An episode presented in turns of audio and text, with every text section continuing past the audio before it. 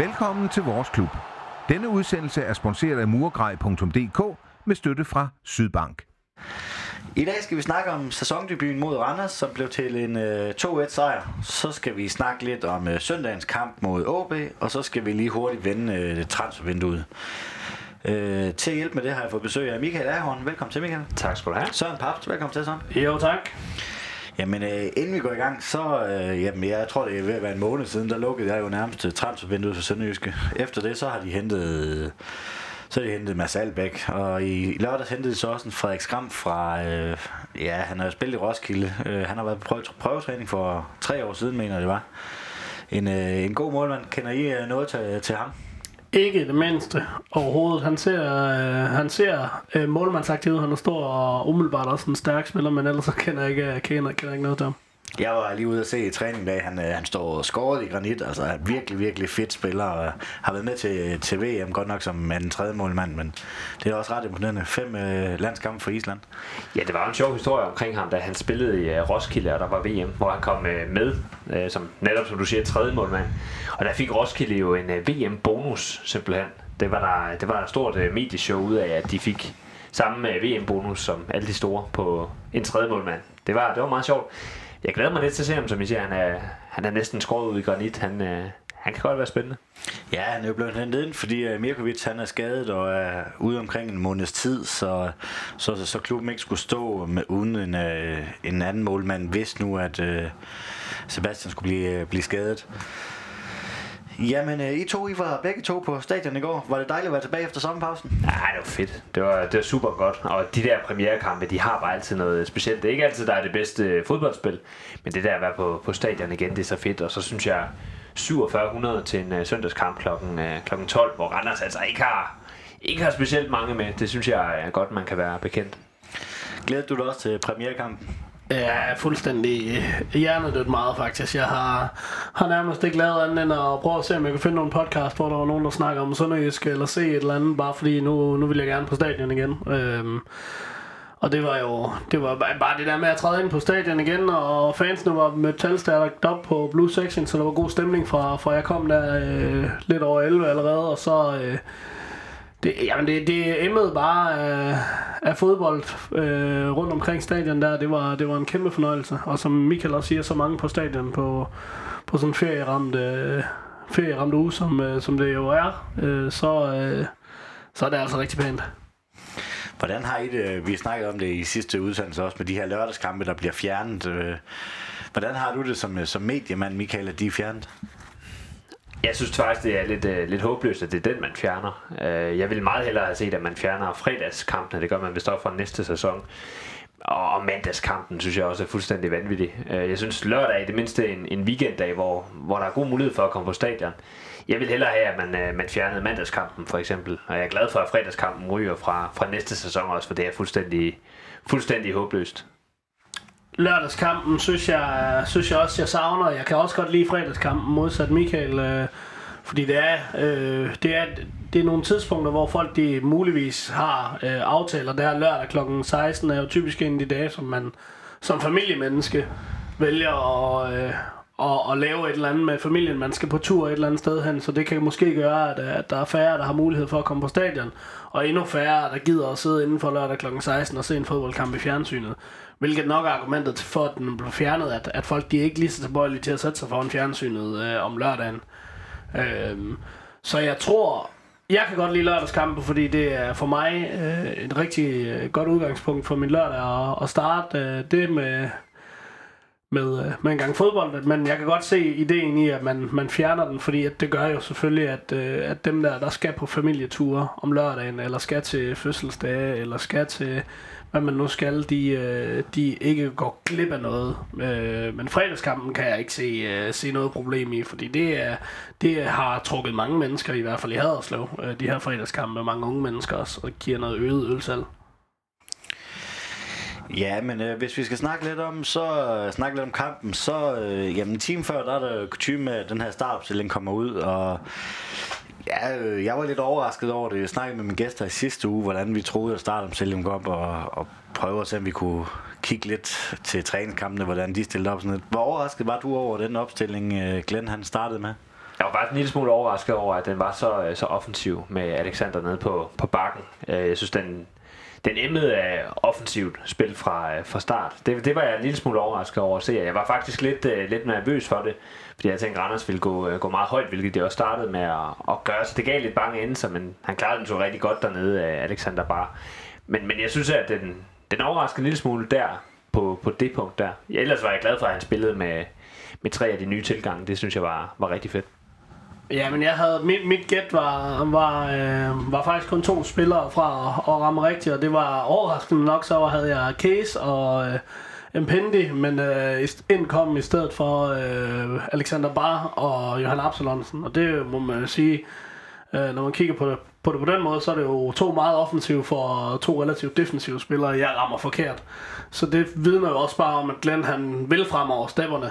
Så jeg var positivt overrasket. Øhm, og jeg havde selvfølgelig set Case inden, inden Sam Bangor og Garde på højre bakken, øh, som det sikre valg øh, i bagkæden, og så, øh, og så Mpendi som, øh, som midtbanemotor, hvor han så vælger at smide Greco derind og i stedet for, øh, og så øh, Absa ud på kanten. Så det var jo en mere offensiv tilgang. Men både Greco og Rokas inden, inden centralt, det er jo, må man jo sige, at det er offensivt.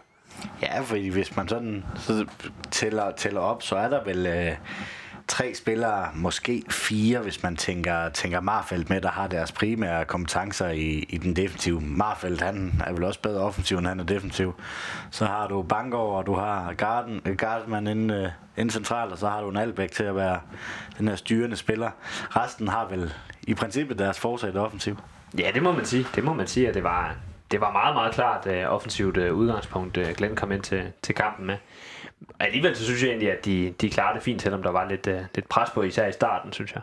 Ja, vi kommer lidt videre til Bar og hans, øh, hans ageren, øh, men øh, var det modigt at Glenn at stille, stille sådan op, øh, også inklusive mig selv. Jeg havde nok også valgt at stille øh, lidt mere defensivt op. Øh, ja, det var modigt, men det er jo også lidt det, han, han slår på, at han gerne vil være. Så han siger det jo mange gange, at man skal være modig øh, som træner. Man skal turde tage nogle chancer, øh, hvis man vil rykke sig.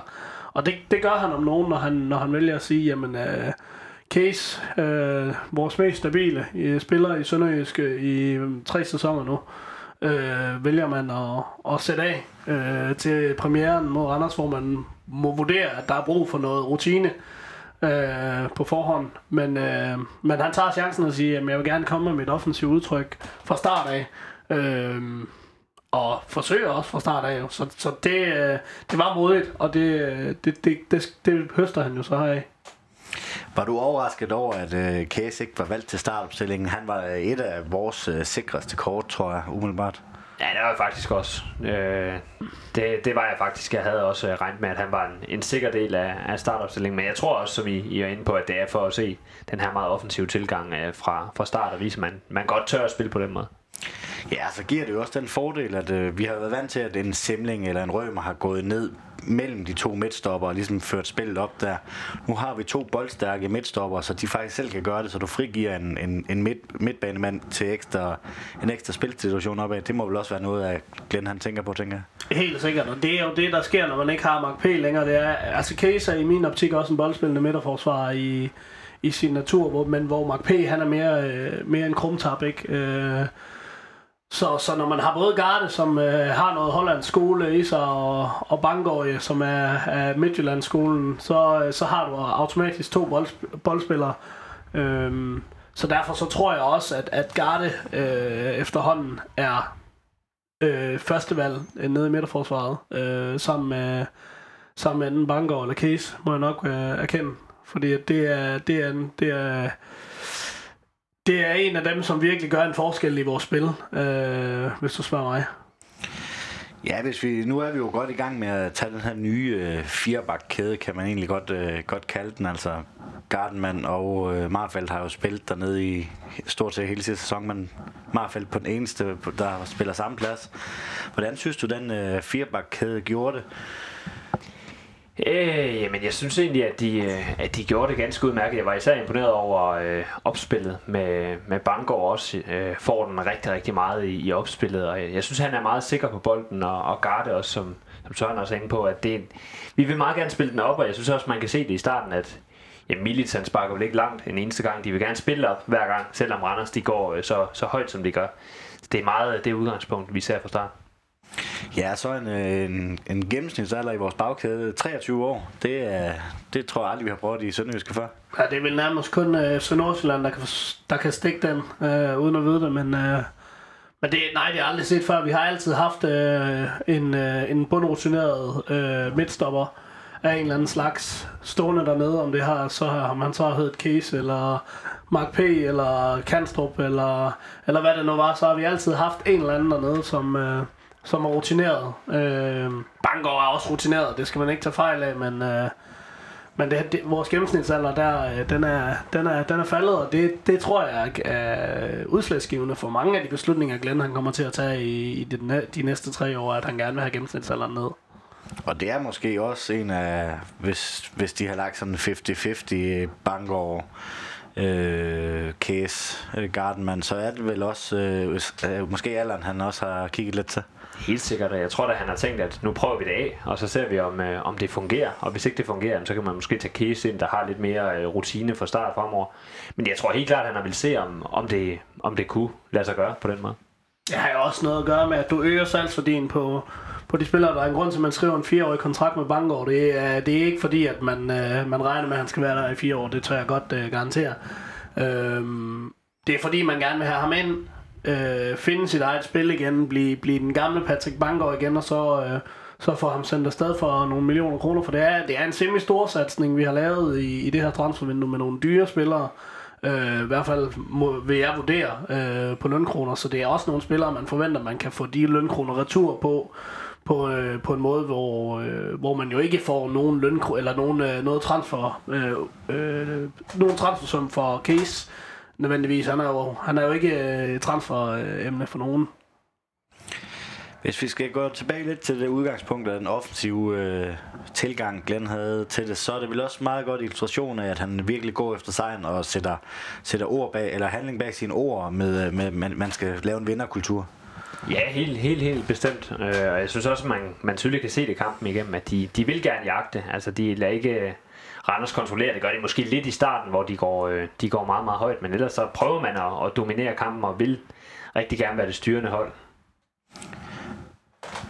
Jamen, øh, som du siger, Michael, de vil jo gerne op og, de vil jo gerne op og dominere øh, øh, de lyseblå drenge her, og det forsøger de også med det her med udspil ned fra, fra Milit til i eget felt, og det handler om at have bolden, øh, fordi den nemmeste måde at score mål på, det er, hvis man har bolden, øh, kan man sige. Så det er den første, første del i et offensivt udtryk, det er, at du har bolden, og det vil han gerne have fra start af. Der er ikke ret meget, der er overladt til tilfældighederne i spillestilen. Selvfølgelig er der den kreative frihed, men vi vil gerne spille op, og vi ved, hvordan øh, vi gerne vil gøre det. Jeg er sikker på, at de arbejder med nogle skabeloner for, hvordan de kommer ud af forskellige pres, når de spiller den ud ned bagfra. Og som Michael også siger, så øh, forsøger Randers jo at lægge det her høje pres, og øh, det, er, det er meget, meget, meget få gange. Jeg vil sige 1 ud af 20 gange, at vi er nødt til at slå en befrier, fordi vi har fået spillet os ind i et pres, øh, vi ikke kan komme ud af. Men det er jo klart, det er første kamp, det er, vi, vi er i gang i noget nyt her. Det, det er ikke, det er ikke øh, 20 ud af 20 gange, man bare lige spiller igennem det første pres. Jeg var faktisk meget overrasket over det, at, at der blev spillet så meget ud, trods at der ikke blev slået øh, længere bolde, end, end der gjorde det var stort set, uh, uanset hvordan Randers presser, om de stod med tre mand, eller om de stod med fire mand, jamen, så prøver man hele tiden at, at spille sig ud af det. Og de har trænet meget på det presspil, kan man godt se, for de får det altså løst, og som du siger, det er, det er meget, meget sjældent, at det går galt. Der er ingen tvivl om, at Thomas Bergs taktik op til den her kamp, det har været, fordi han har jo også, øh, hvis han er en øh, træner ligesom alle andre, jeg træner i Superligaen, lyttet til de forskellige podcasts og hørt efter og set og læst, hvad er det Glenn han har tænkt sig at gøre mod os. For Glenn han er meget åben omkring, hvordan han har tænkt sig at spille fodbold. Øhm, men han er selvfølgelig ikke åben om, hvordan han løser modstanderen. Han er åben om, hvordan vi gerne vil gøre det, og det prøvede Thomas så at lukke ned for med det her høje pres med nærmest fire mand, der stod op ved vores feltkant, og når Mili sådan lagde den ud til Bangor eller, eller Garde. Og det er tydeligvis blevet øvet rigtig, rigtig meget øhm, på træningsbanen, at vi skal kunne spille os ud af et hvert pres. Ja, for det fungerer jo egentlig super fint, men jeg tror, I har meget ret i det der med, uden at have, direkte statistik på det, så er det meget sjældent, vi smider bolden væk, og, og er der nødt til at smide en lang øh, bold, så får vi også, øh, også løst det, og de virker ret trygge ved det.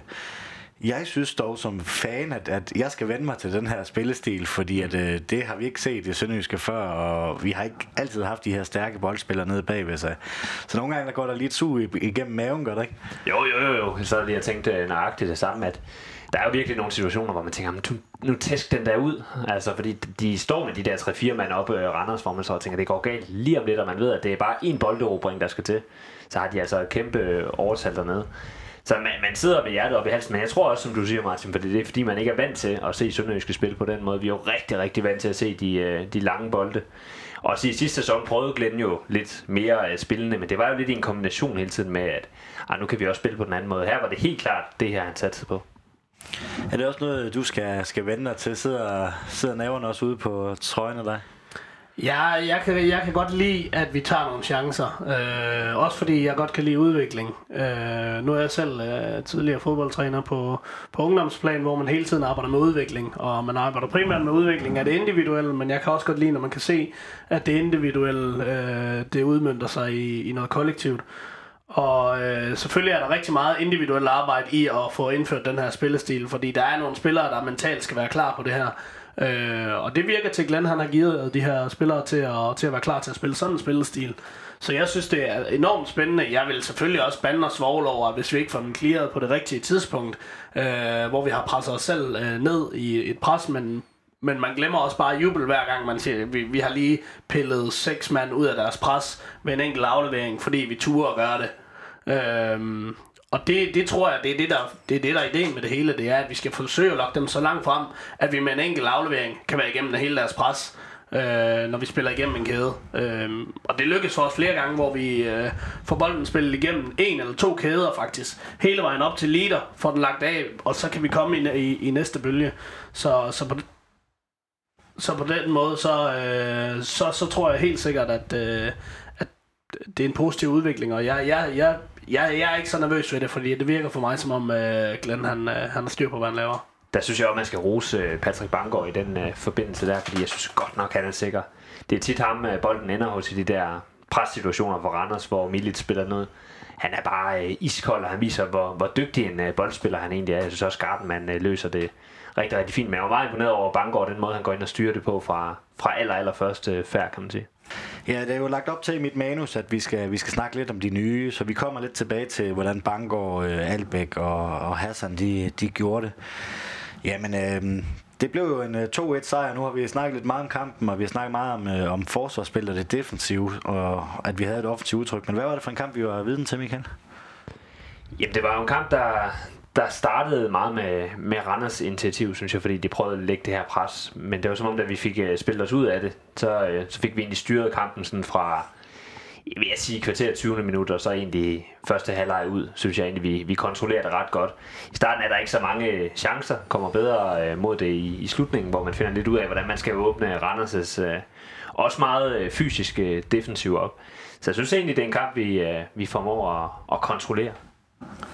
Jeg ser det som en kamp mellem, øh, mellem Glenn Riddersholm og hans spillere, og så Randers FC selve spillere. Øh, det virkede ikke som om Randers FC havde nogen gameplan, udover at de skulle forsøge at lægge det her høje pres. Og da spillerne ikke kunne få det til at udmønte sig i noget, så, så gav de op på Thomas Bergs taktik øh, med at lægge det her høje pres, fordi det var ikke helt hjertet efter 20 minutter. De første 20 minutter øh, havde Thomas Berg øh, sat dem op til det her med at skulle ligge det høje pres, og det, det, øh, det udmyndte sig ikke for spillerne, og så virkede det som om, at så gav de skulle egentlig bare lidt op. Så var det ikke nødvendigt for dem at, at blive ved med at ligge derop og, og lave et, et, et, et helhjertet pres. Så blev det sådan lidt halvhjertet, og, og der må man bare give kado til vores spillere, at de blev ved med at tro på det, selvom, selvom Randers kommer godt ud af det de første 20 minutter med det her pres her, så, så bliver vi ved med at tro på det. Vi bliver ved med at tro på, at vi kan godt spille ud af det her, og Glenn han bliver ved med at sige til sine spillere, at det er det her, vi gør, uden at høre, kunne høre, hvad han siger derovre, men, men hvis han har sagt noget, så er det nok det. Øhm, hvilket øh, giver på det, øh, hvilket må være en første sejr i kampen for Glenn, at vi bibeholder vores idéer, og det er Randers, der er nødt til at forsøge at omstille sig. Øh, så har man jo gjort noget rigtigt. Øh, så, så, så for mig var det en, det en taktisk øh, kamp i de første 20 minutter, og da vi så kommer ovenpå, og vi kan se, at spillestilen den fungerer, jamen så begynder spillerne også at være lidt mere, øh, Øh, lidt mere modige. Øh, snakker vi meget om mod, men de begynder at være lidt mere modige. Tur at lave den der lidt frække aflevering. Øh, tur at tage det ekstra træk, og, og tur at spille bolden på første aflevering også. Øh, hvilket gør, at vores spillestil i forhold til det her med opspil, den har vi klaret. Den har vi ligesom øh, tjekket af efter de første 20 minutter. Nu har vi fået Randers til at gøre, som vi gerne vil have. Nu har vi takstokken. Øh, så begynder spillerne at kunne få det her frihed op på den sidste tredjedel. Og det, øh, det er sådan, jeg, jeg, jeg ser kampen som, vi vinder. Vi vinder kampen efter 20 minutter, fordi der har vi takstokken, og Randers er, virker ikke til at være interesseret i at få den tilbage. Øh, fordi at de ikke kunne få den først. Jeg synes også, at øh, det med, at Glenn han vil ud og vinde kampene, øh, og normalt, når vi har haft nogle, øh, nogle premierekampe, det er tit, at holdene de er tilfredse med at komme på tavlen. Vi skal bare have hjem. Jeg synes virkelig, man kunne se, at Sønderjyske, de, i hvert fald de første fem minutter, der, der jager de rigtigt og kommer også til nogle, nogle halve muligheder, hvor Lita han prøver at lave et, et hælspark sådan lidt. De, sidste, øh, de næste kvarters tid, der får kommer Randers lidt bedre med, men ellers derefter, i, som, øh, som Søren også siger, der er det også der står på første halvleg. Ja, fuldstændig, fuldstændig. Jeg synes faktisk, det er en fornøjelse at se den måde, vi, vi jagter sejren på. Egentlig også, da de kommer på, på 1-1 i, anden halvleg. Fordi sådan en kamp mod Randers, som Randers er jo meget øh, et, et hold, der måske ikke altid passer så godt til os. Det er jo et hold, vi tit, øh, tit slås lidt med. Fordi det tit bliver meget, meget øh, fysisk, og, og det kan Randers jo også godt lide, men jeg synes virkelig, vi går ud og, og prøver at kontrollere det og, og jagte, og det er som om det... Jeg ved ikke, om Randers ikke var, var klar på det, men, men jeg, var, jeg var meget imponeret over den måde, vi, vi jagter på. Ja, jeg tror ikke, Randers de havde regnet med et, et så offensivt udgangspunkt i en, øh, en premierkamp. Så. Mm, nej, jeg, jeg tror i hvert fald, de havde regnet med, at de selv var bedre end det, de var, øh, til at lukke ned for vores offensive kvaliteter. Øhm, men, men når jeg ser Randers, så ser jeg et hold, der ikke er lige så homogen som vores. Altså, det er ikke, det er ikke på samme måde, man handler ind i Randers, som man gør i Sønderjyske. Øhm, hvor man i Sønderjyske øh, under Glenn og, og meget, øh, skulle jeg til at sige, Brøndby-agtigt, og prøve at lave en transferstrategi, ikke?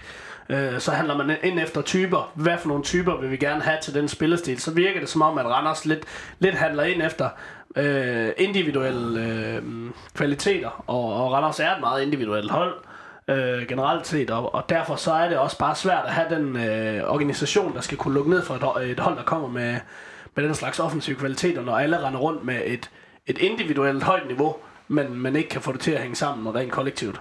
Jeg synes også, som, som Søren siger helt rigtigt, at Randers har ikke nogen gameplan. Altså det har de simpelthen ikke. De har det der høje pres, og da vi får løst det, så ved de ikke rigtigt, hvad de skal. Altså øh, en, en Saba Lobanit, hedder han vist, som, som de plejer at have ret meget scene. De får ham jo ikke sat op, for de har ikke nogen plan for det. Altså jeg synes ikke, de har ret meget at, at skyde med, især offensivt. Nej, og når de så endelig prøver nogle kombinationer, så er der ikke rigtig, der er ikke, altså, som vi ser vores, jamen, så er der lidt, der er lidt nogle skabeloner, uden at det bliver alt for øh, firkantet, så er der lidt nogle skabeloner til, hvordan gør vi når, vi, når vi er i de her situationer, som man tydeligt kan se, at der er nogle spillere, der tager nogle specifikke løb. Ser jeg flere gange Sabba, der får bolden over på venstrekanten, prøver at komme ind i noget kombination med angriberne, som bare ligner et stort spørgsmålstegn, når de spiller ham bolden, eller når han spiller dem bolden, så, så kan de ikke rigtig få formøblet en 1-2 kombination, eller, eller hvad det er, Sabba han har idéerne, fordi der er ingen tvivl om, at Sabba er den spiller, i den kamp, der kunne have gjort en forskel for dem, fordi han tør at gøre noget, men der var ingen, der, der ved noget øh, om, hvordan de skal afvikle det der. Så, så netop, det, som Michael siger, det virker ikke til, at der er en gameplan, og det virker endnu mindre som om, at der er nogle aftaler.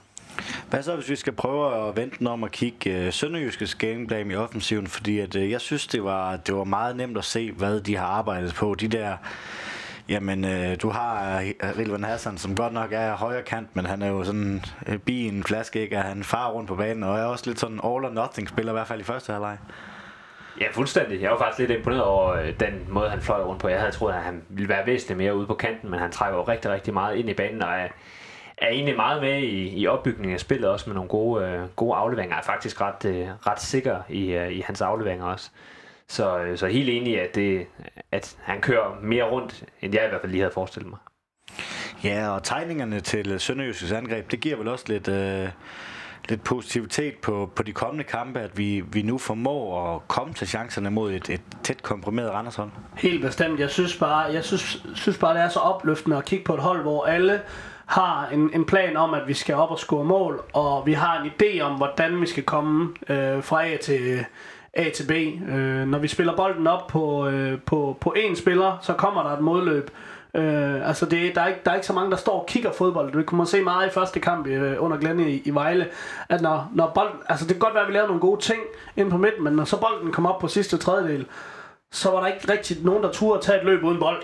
Øh, og det synes jeg, vi, vi har, har mange af folk, de bevæger sig rigtig meget. Og, og en af, jamen jeg tror det er efter 5 minutter, øh, hvor jeg virkelig kan se, at der er en idé med, jamen hvad gør vi, når vi får bolden højt på banen? Der kommer der en høj bold op på leader, han får den lagt af, Rilvan kommer ind i banen, tager et første touch, sender den videre over ind, ind centralt, fordi der har vi allerede rykket leader. Leader han har allerede trukket to mand med sig, øh, og, og det samme er der jo en bak, der er over ved Rilvan, så, så, så der er så meget plads inde på midten lige pludselig. Øh, så vi kan komme i fremdrift der. Det er så den situation, hvor leader han ender med at afslutte med halen, tror jeg. Øh, men hvor vi kommer frem til en, til, til en stor mulighed for en afslutning. Øh, bare ved at gøre noget så simpelt som at lade være med at tage så mange touches på bolden. Øh, og det virkede til, at der var en klar plan. Når bolden kom op på leader, jamen, så skulle der komme to-tre spillere i nogle løb, der gavnede den situation. Og det er de faktisk rigtig, rigtig gode til, øh, netop de der løb øh, rundt om leader, hvor det godt før kan have været lidt låst fast, og han har lagt lidt alene. Altså man kan godt, som Søren også siger, man, man kan se, at de tror på de der løb. Altså de, de tør godt at lave dem øh, den her gang. Og de, de blev ved med at lave dem. Og de får jo også øh, lov til det. Jeg sad lige og så lidt af kampen igen. Der er også et, på et tidspunkt, hvor øh, ja, ja, Gardman, han er jo, det er jo ham, der assisterer ved, ved 1-0-målet. Ikke? Der er også på et tidspunkt, det er, det er bare, der spiller, spiller dybt i feltet til øh, Marfeldt, som så desværre ikke laver et, øh, et helt godt indlæg. Men, men det er jo også bevis på, at, at de vil frem i banen. Helt bestemt. Altså, der er, alt, alt ved kampen i går indikerer jo, at vi skal være Øh, et offensivt udtryk blandet med, med de gode gamle dyder. Altså, der er jo ikke, det er jo ikke fordi, vi som sådan trækker os i taklinger, eller, eller begynder at være nonchalant på bolden, eller noget. Det, det er stadig et powerhold. Der er stadig smæk forskelling, når vi går ind i duellerne, og, og øh, der er også smæk forskelling, når vi tager vores løb. Altså, jeg er helt sikker på, at de spillere, øh, vi har nu, kontra de spillere, vi havde for et år siden, det kan godt være, at det er de samme spillere, men at de er i væsentligt bedre form, og er i væsentligt bedre form til at tage mange højintense løb, fordi der bliver foretaget rigtig mange højintense løb. Øhm, så, øh, så ja, altså, der, der, der er både fysisk, teknisk, taktisk, alt sammen er ligesom bygget op om, at nu skal vi være et hold, der tager flere høj, øh, højintense løb, offensivt som defensivt. Fordi gør vi det, jamen så bliver vi et bedre hold boldbesiddende, og vi kører modstanderen træt lidt, øh, lidt hurtigere, så vi får mere plads at spille på. Og så får vi jo tit fanget af Randers i, i ubalance i med, at de står så højt, og vi tager så mange løb frem af banen. Så giver det jo nogle gode muligheder, øh, når man spiller sig ud af det første pres, og faktisk kommer igennem måske 3 mod 3 eller 4 mod 4, og man så bliver ved med at tage de der løb hjem, så bliver det farligt, og det blev det rigtig mange gange mod Anders. En af fodboldens største floskler, det er jo det der med, at det er godt at komme godt for land. Men øh, hvor vigtigt er det specielt for Glenn nu her, efter da han startede i vinter, han kom ud med tre nederlag og en øh, målscore på 0-7, at nu kommer han godt i gang, han, på, øh, han er på tavlen. Prøv.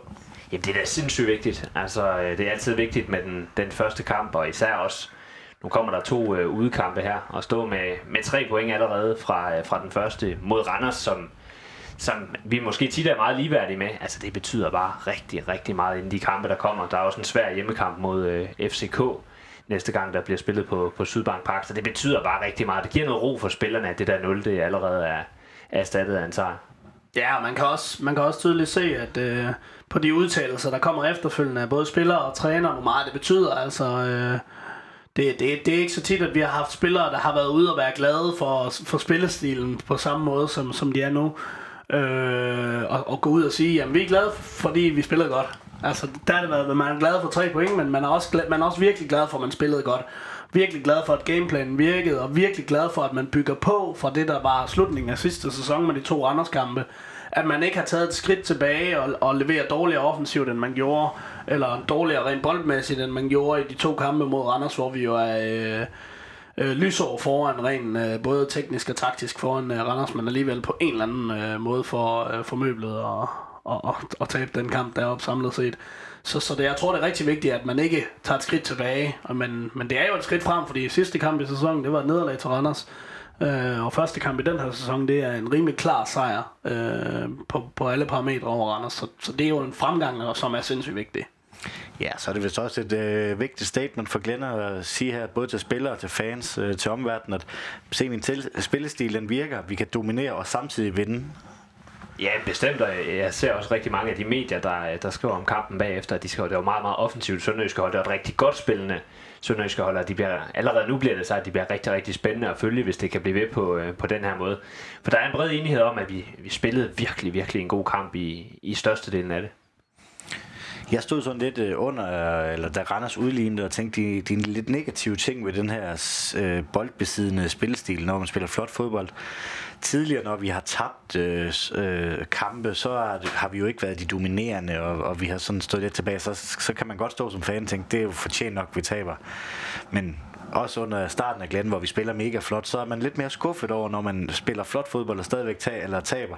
Det er vel også en af de lidt negative ting ved, ved at være bolddominerende, at skuffelsen sidder lidt dybere i en. Ja, det var også lidt det, vi snakkede om, da vi mødte hinanden på stadion i går. Det var, at det gør, det gør bare sindssygt ondt at være det bedste hold på banen og tabe, øh, hvor man bedre kan leve med at, at tabe, med, hvis man er dårlig hold. Og vi kommer ikke til at være det, det dårligste hold på banen, øh, sådan klart, øh, i den her sæson i Superligaen i ret mange kampe. Øh, jeg tror måske... Øh, hvad skal vi sige, en håndfuld 5-6 kampe i den her sæson, hvor vi måske øh, taber en kamp, hvor vi er klart det, klart det ringeste hold. Øh, Øh, og hvor, hvor jeg vurderer i resten af kampene, kommer vi til at være øh, en af de bedste hold på banen. Ud af de to, der er, så kan man sige, at vi skal jo gerne være en af de bedste. Øh, men, øh, men i hvert fald ligge og være, øh, være, være en af de spilstyrende hold, og ikke øh, lægge os tilbage. Det er måske kun, når vi møder FCK, Brøndby og Midtjylland, at vi... Øh, vi får det svært sådan for alvor, tror jeg. Øh, vi, har, vi, vi tager ikke noget for givet, men jeg tror, vi skal, vi skal være glade for, at vi, vi forsøger det her, men det kommer også bare til at gøre rigtig ondt, hvis vi taber øh, en kamp op i Hobro, hvor vi har spillet mod brættet. Øh, det gør bare, øh, altså man er så bitter bagefter. Men jeg synes allerede godt, man kan mærke det i, imod Randers, som du siger, Martin, det der med, at de scorer til et, der man bliver ekstra skuffet, det gør man, det gør jeg i hvert fald øh, mod Randers, fordi det kommer efter en god periode. Vi er virkelig kommet godt ud til anden halvleg. Lige der har haft en gigantisk chance to minutter inden, og vi har egentlig spillet mod brættet i store dele. Altså gør det ondt, at, at de får et, et dumt mål. Ja, jeg sad også ved at, at skrive et tweet om, at Leader netop havde brændt den her chance, og Blue Section var begyndt at, at råbe efter, at de ville have Peter på banen. Og inden jeg når at, at, at skrive det, så, øh, Ja, så scorede Randers, så, så det, var, det var sådan lidt et, et øv med øv på tweet, jeg fik lavet der. Ja, altså vi kan nok heller ikke undgå at runde øh, Mark Lider i den her udsendelse. Men øh, lad os vente med, lidt med det. Jeg kunne godt lige tænke mig at høre jeres syn på, på de tre nye øh, tidligere FCM-spillere. Øh, hvordan, øh, hvordan synes I, I de gjorde det? Vi har været lidt inde på Bangor, men lad os prøve at, prøve at tage ham lidt sådan... Øh, kun ham. Hvordan synes du, øh, at Bangor han øh, klarede sin øh, debutkamp? utrolig sikker. Altså han kommer ind i et midterforsvar. Planen er vel egentlig, at han skal, han skal styre det. Det virker i hvert fald meget sådan, at det er meget ham, de, de hele tiden spiller tilbage til. Og er en vigtig, vigtig del af, af opspillet. Og det er bare sindssygt imponerende at kunne gå ind i den aller, aller første kamp og bare styre det på den måde, han gør. Og den ro, han har. Og så har han jo noget fysik, og det er jo en høj spiller, der også vinder mange dueller. Jeg, jeg er jo meget, meget imponeret over ham.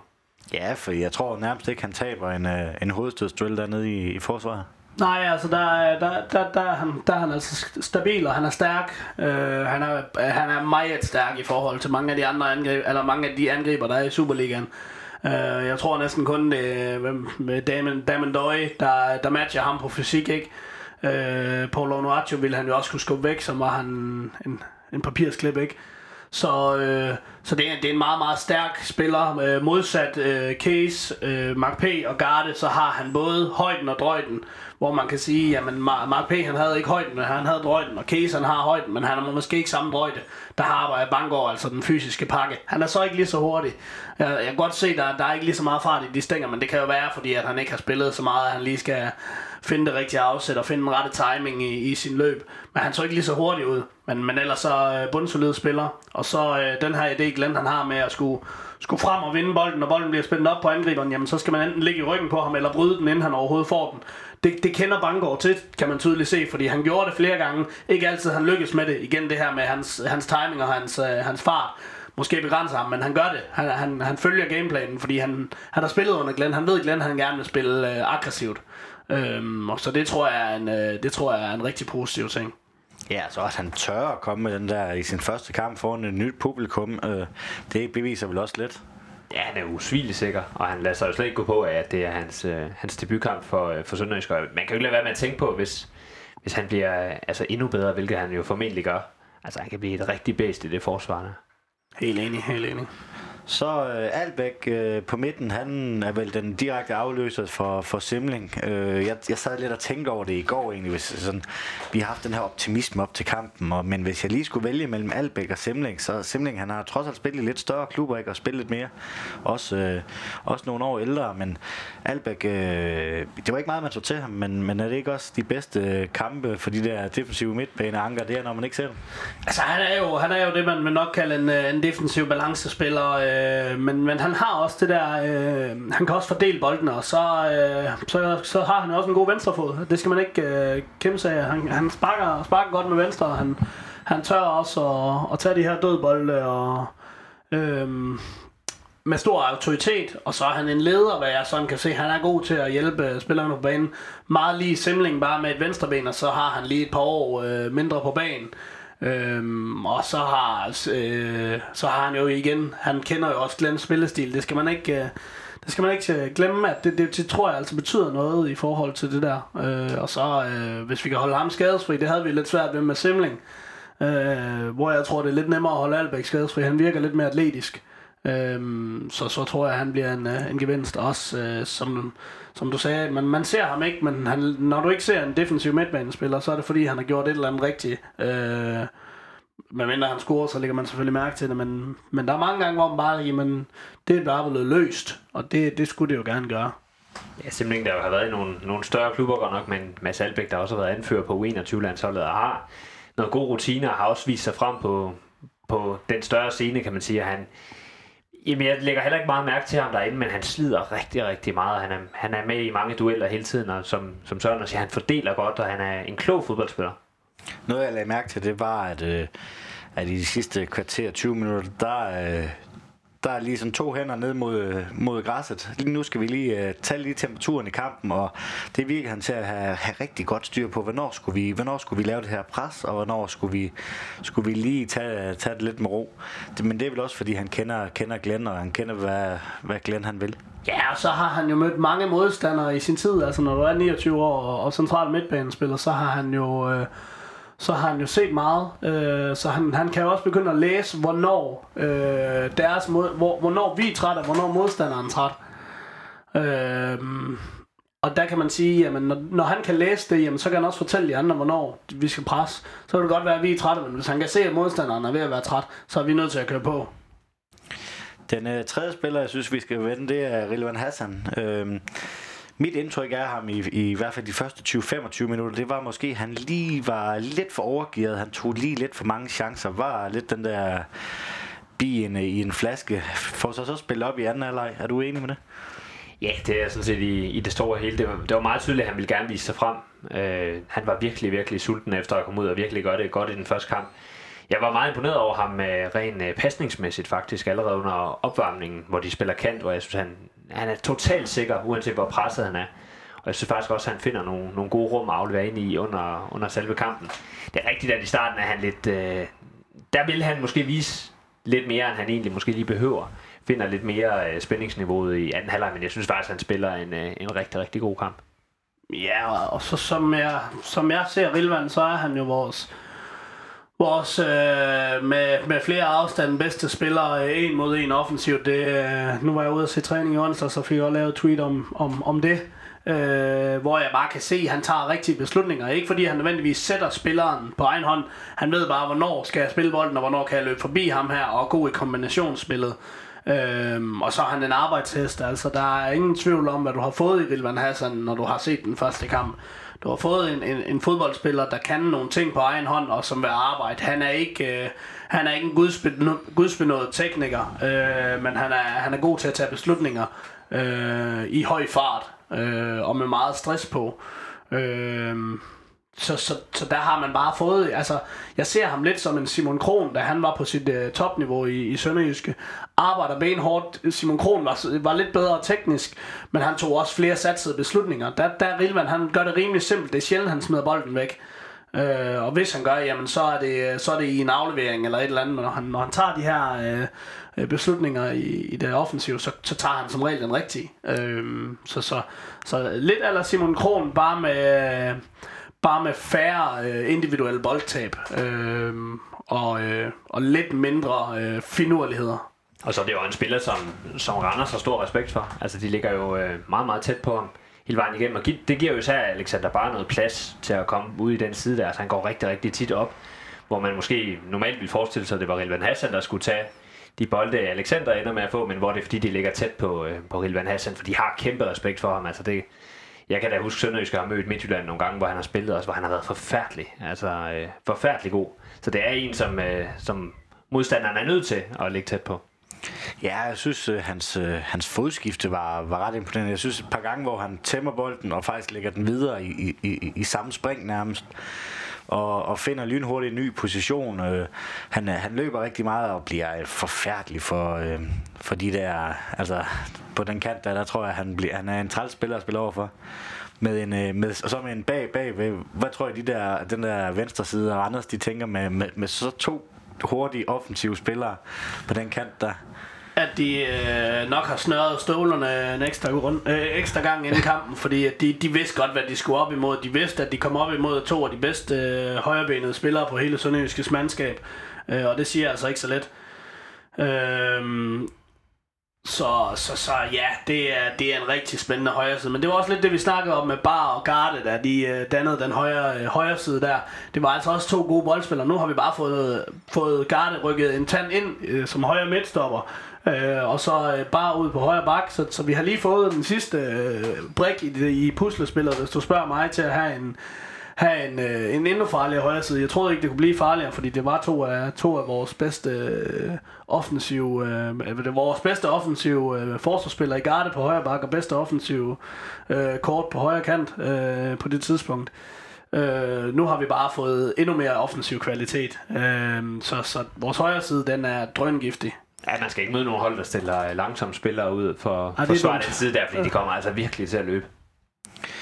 Jamen, øh, vi har jo snakket lidt om Bar. Øh, han spiller venstre kant. Hvordan synes I, hans øh, præstation var? Men uh, højre bak. Højre bak, undskyld, ja. ja, ja det, har, det har jeg også skrevet i et uh, manus. Jeg blev lige lidt forvirret selv. Højre bak selvfølgelig. Eller, højre bak selvfølgelig. Jamen, han spiller en fantastisk kamp. Altså, det, det er der slet ikke nogen tvivl om. Jeg synes faktisk, jeg var meget... Øh, altså, man ved, hvad man får offensivt med ham. Øh, jeg var lidt nervøs for defensiven, synes faktisk, han løser godt, har nogle rigtig gode øh, indgreb. Men han farer jo rundt. Altså, han spiller jo ikke i højre bakke i hele kampen. Det ved jeg godt, han gør på papiret, men han, han er jo også over i venstre side nogle gange, og han, han flyver rundt, og han kan ikke lade være. Altså, jeg tror virkelig, at han nyder bare at gå rundt og at løbe rundt og spille på den måde, der jeg er en fantastisk kamp af ham igen. Ja, altså jeg, jeg, er også, jeg er også rimelig imponeret af ham, og det her med, at han flyver rundt, det ved jeg ikke, hvor, hvor stor fan af. Jeg, jeg er selvfølgelig fan af, at man skal gøre sit pres færdigt, men jeg tror også, det er fordi, han nogle gange glemmer at kommunikere sin mand videre, at han er nødt til at nærmest løbe over og spille en venstre bak. Fordi at hvis han nu bare giver den videre til Albæk, jeg ser flere gange, hvor Albæk så løber ned og tager højre bakken, øh, i stedet for, fordi øh, bare han lige pludselig er et helt andet sted på banen. Øh, der kunne jeg godt se, at man videregav den, og Albeck han brugte sine kræfter i der, hvor han er god, og bare han bliver derovre, så han har kræfterne til næste gang, der kommer en offensiv situation.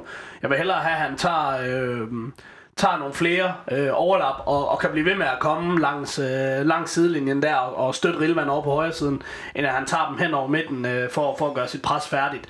Øh, men, men, men selvfølgelig så, så øh, er det svært at tage noget fra en mand, som, som i den kamp nok er øh, øh ja, men i top 2 over vores bedste spiller. Efter 5 minutter redder han også et mål, øh, hvor han kommer flyvende ind, som om han havde været højre bak hele sit liv. Øh, I bedste Daniel Alves stil kommer flyvende ind og hopper her, øh, fuldstændig vanvittigt op og hætter en bold væk lige for, foran snotten på Ries derinde, tror jeg det var. Øh, hvor man sådan tænkte, det, det, der, det, det, er ikke, det, havde ikke, det har vi ikke set fra, fra en garde, garde dengang, hvor, hvor der, er, der er bare noget power i, i den knæk der. Som han også selv siger, så, så passer højrebakken godt til ham. Øh, og det tror jeg, han har ret i, fordi øh, på, på, i hvert fald på Sønderjyskets hold passer han godt ind øh, som højreback, når vi gerne øh, vil spille den slags fodbold, vi vil. Der er nogen, der siger, at det er synd at bruge hans øh, åbenlyse offensive kvaliteter øh, på bakken. Er I øh, enige i det?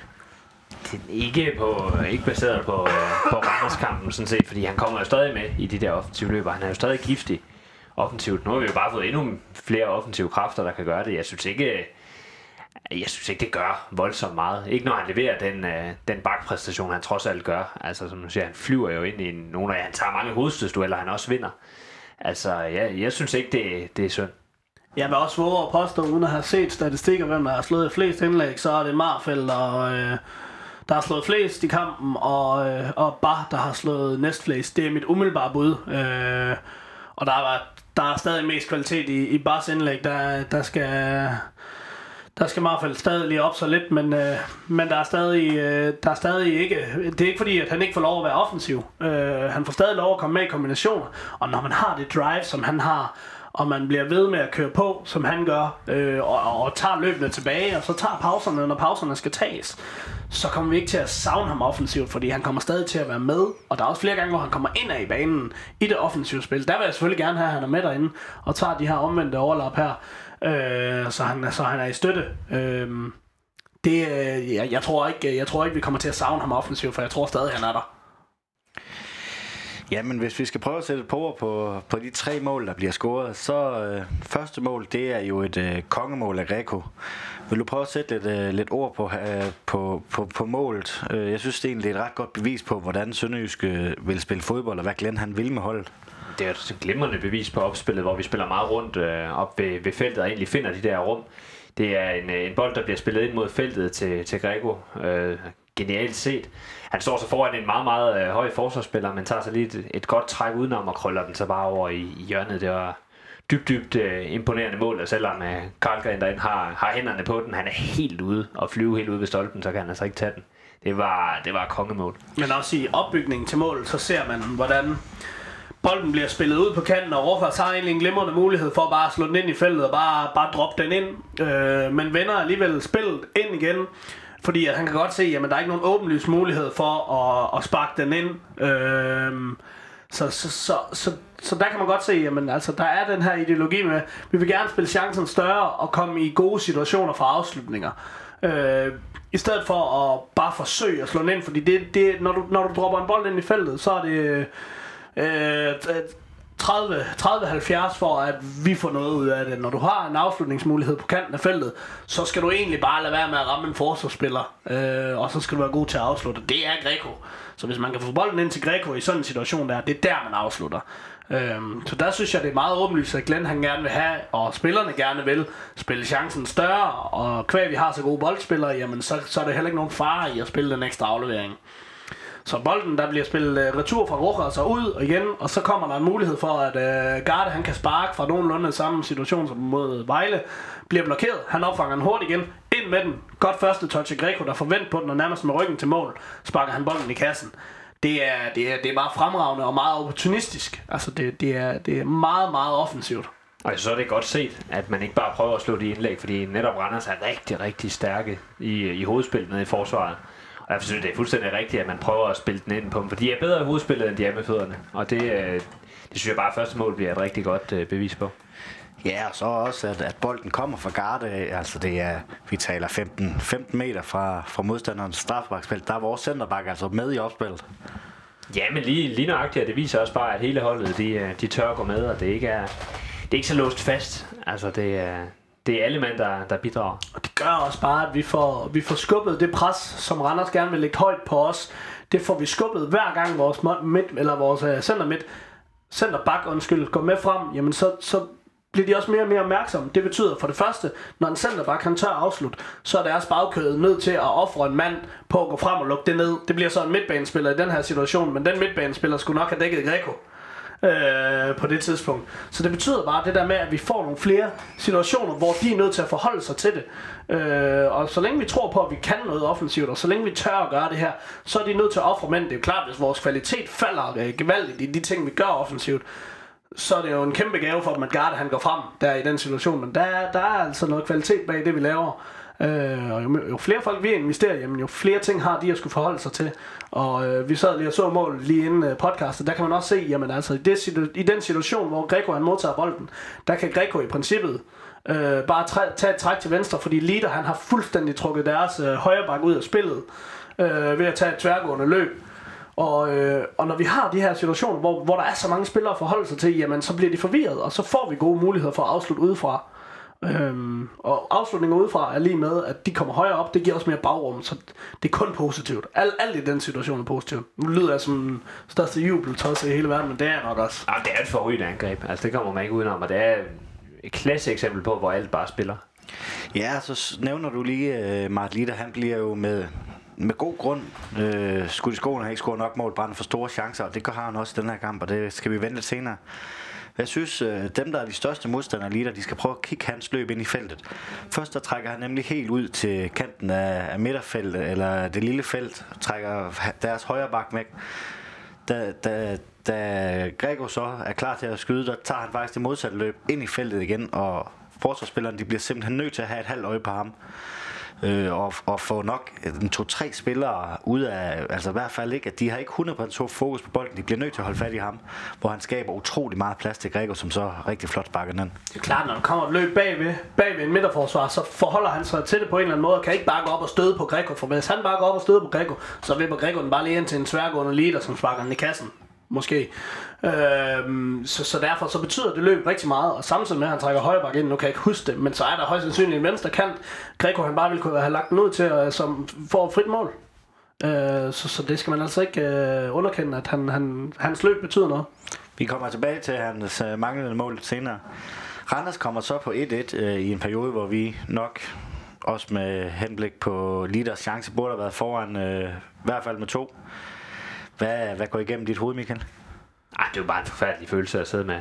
Også, øh, også den måde, de laver, de laver det mål på. Altså, har, har stået en perfekt kamp forsvarsmæssigt. Og så bliver man egentlig fanget af en dyb bold, fordi jeg tror, det er Gardenman, der står lige højt nok i den situation der. Og så kommer det bare til at se dumt og nemt ud, øh, at, at de får løbet igennem der. Så det, det er en sindssygt ærgerlig situation, og langt fra et billede af, af den måde, kampen var på defensivt. Ja, øh, øh, så lidt det samme. Det er det der med afstemning i en ny spillestil, altså det, det øh, tror jeg, det er mit bedste bud på, hvordan det kan lade sig gøre, fordi vores bagkæde for, står for det første alt for bredt, bare han står helt ude på sidelinjen i den situation, og Bangor og Garde, de står og holder i hånden inden centralt. Øh, og så er der bare kæmpe rum mellem, mellem bare Garde og så en bold ned til en, til en Ego, som ikke er en langsom spiller.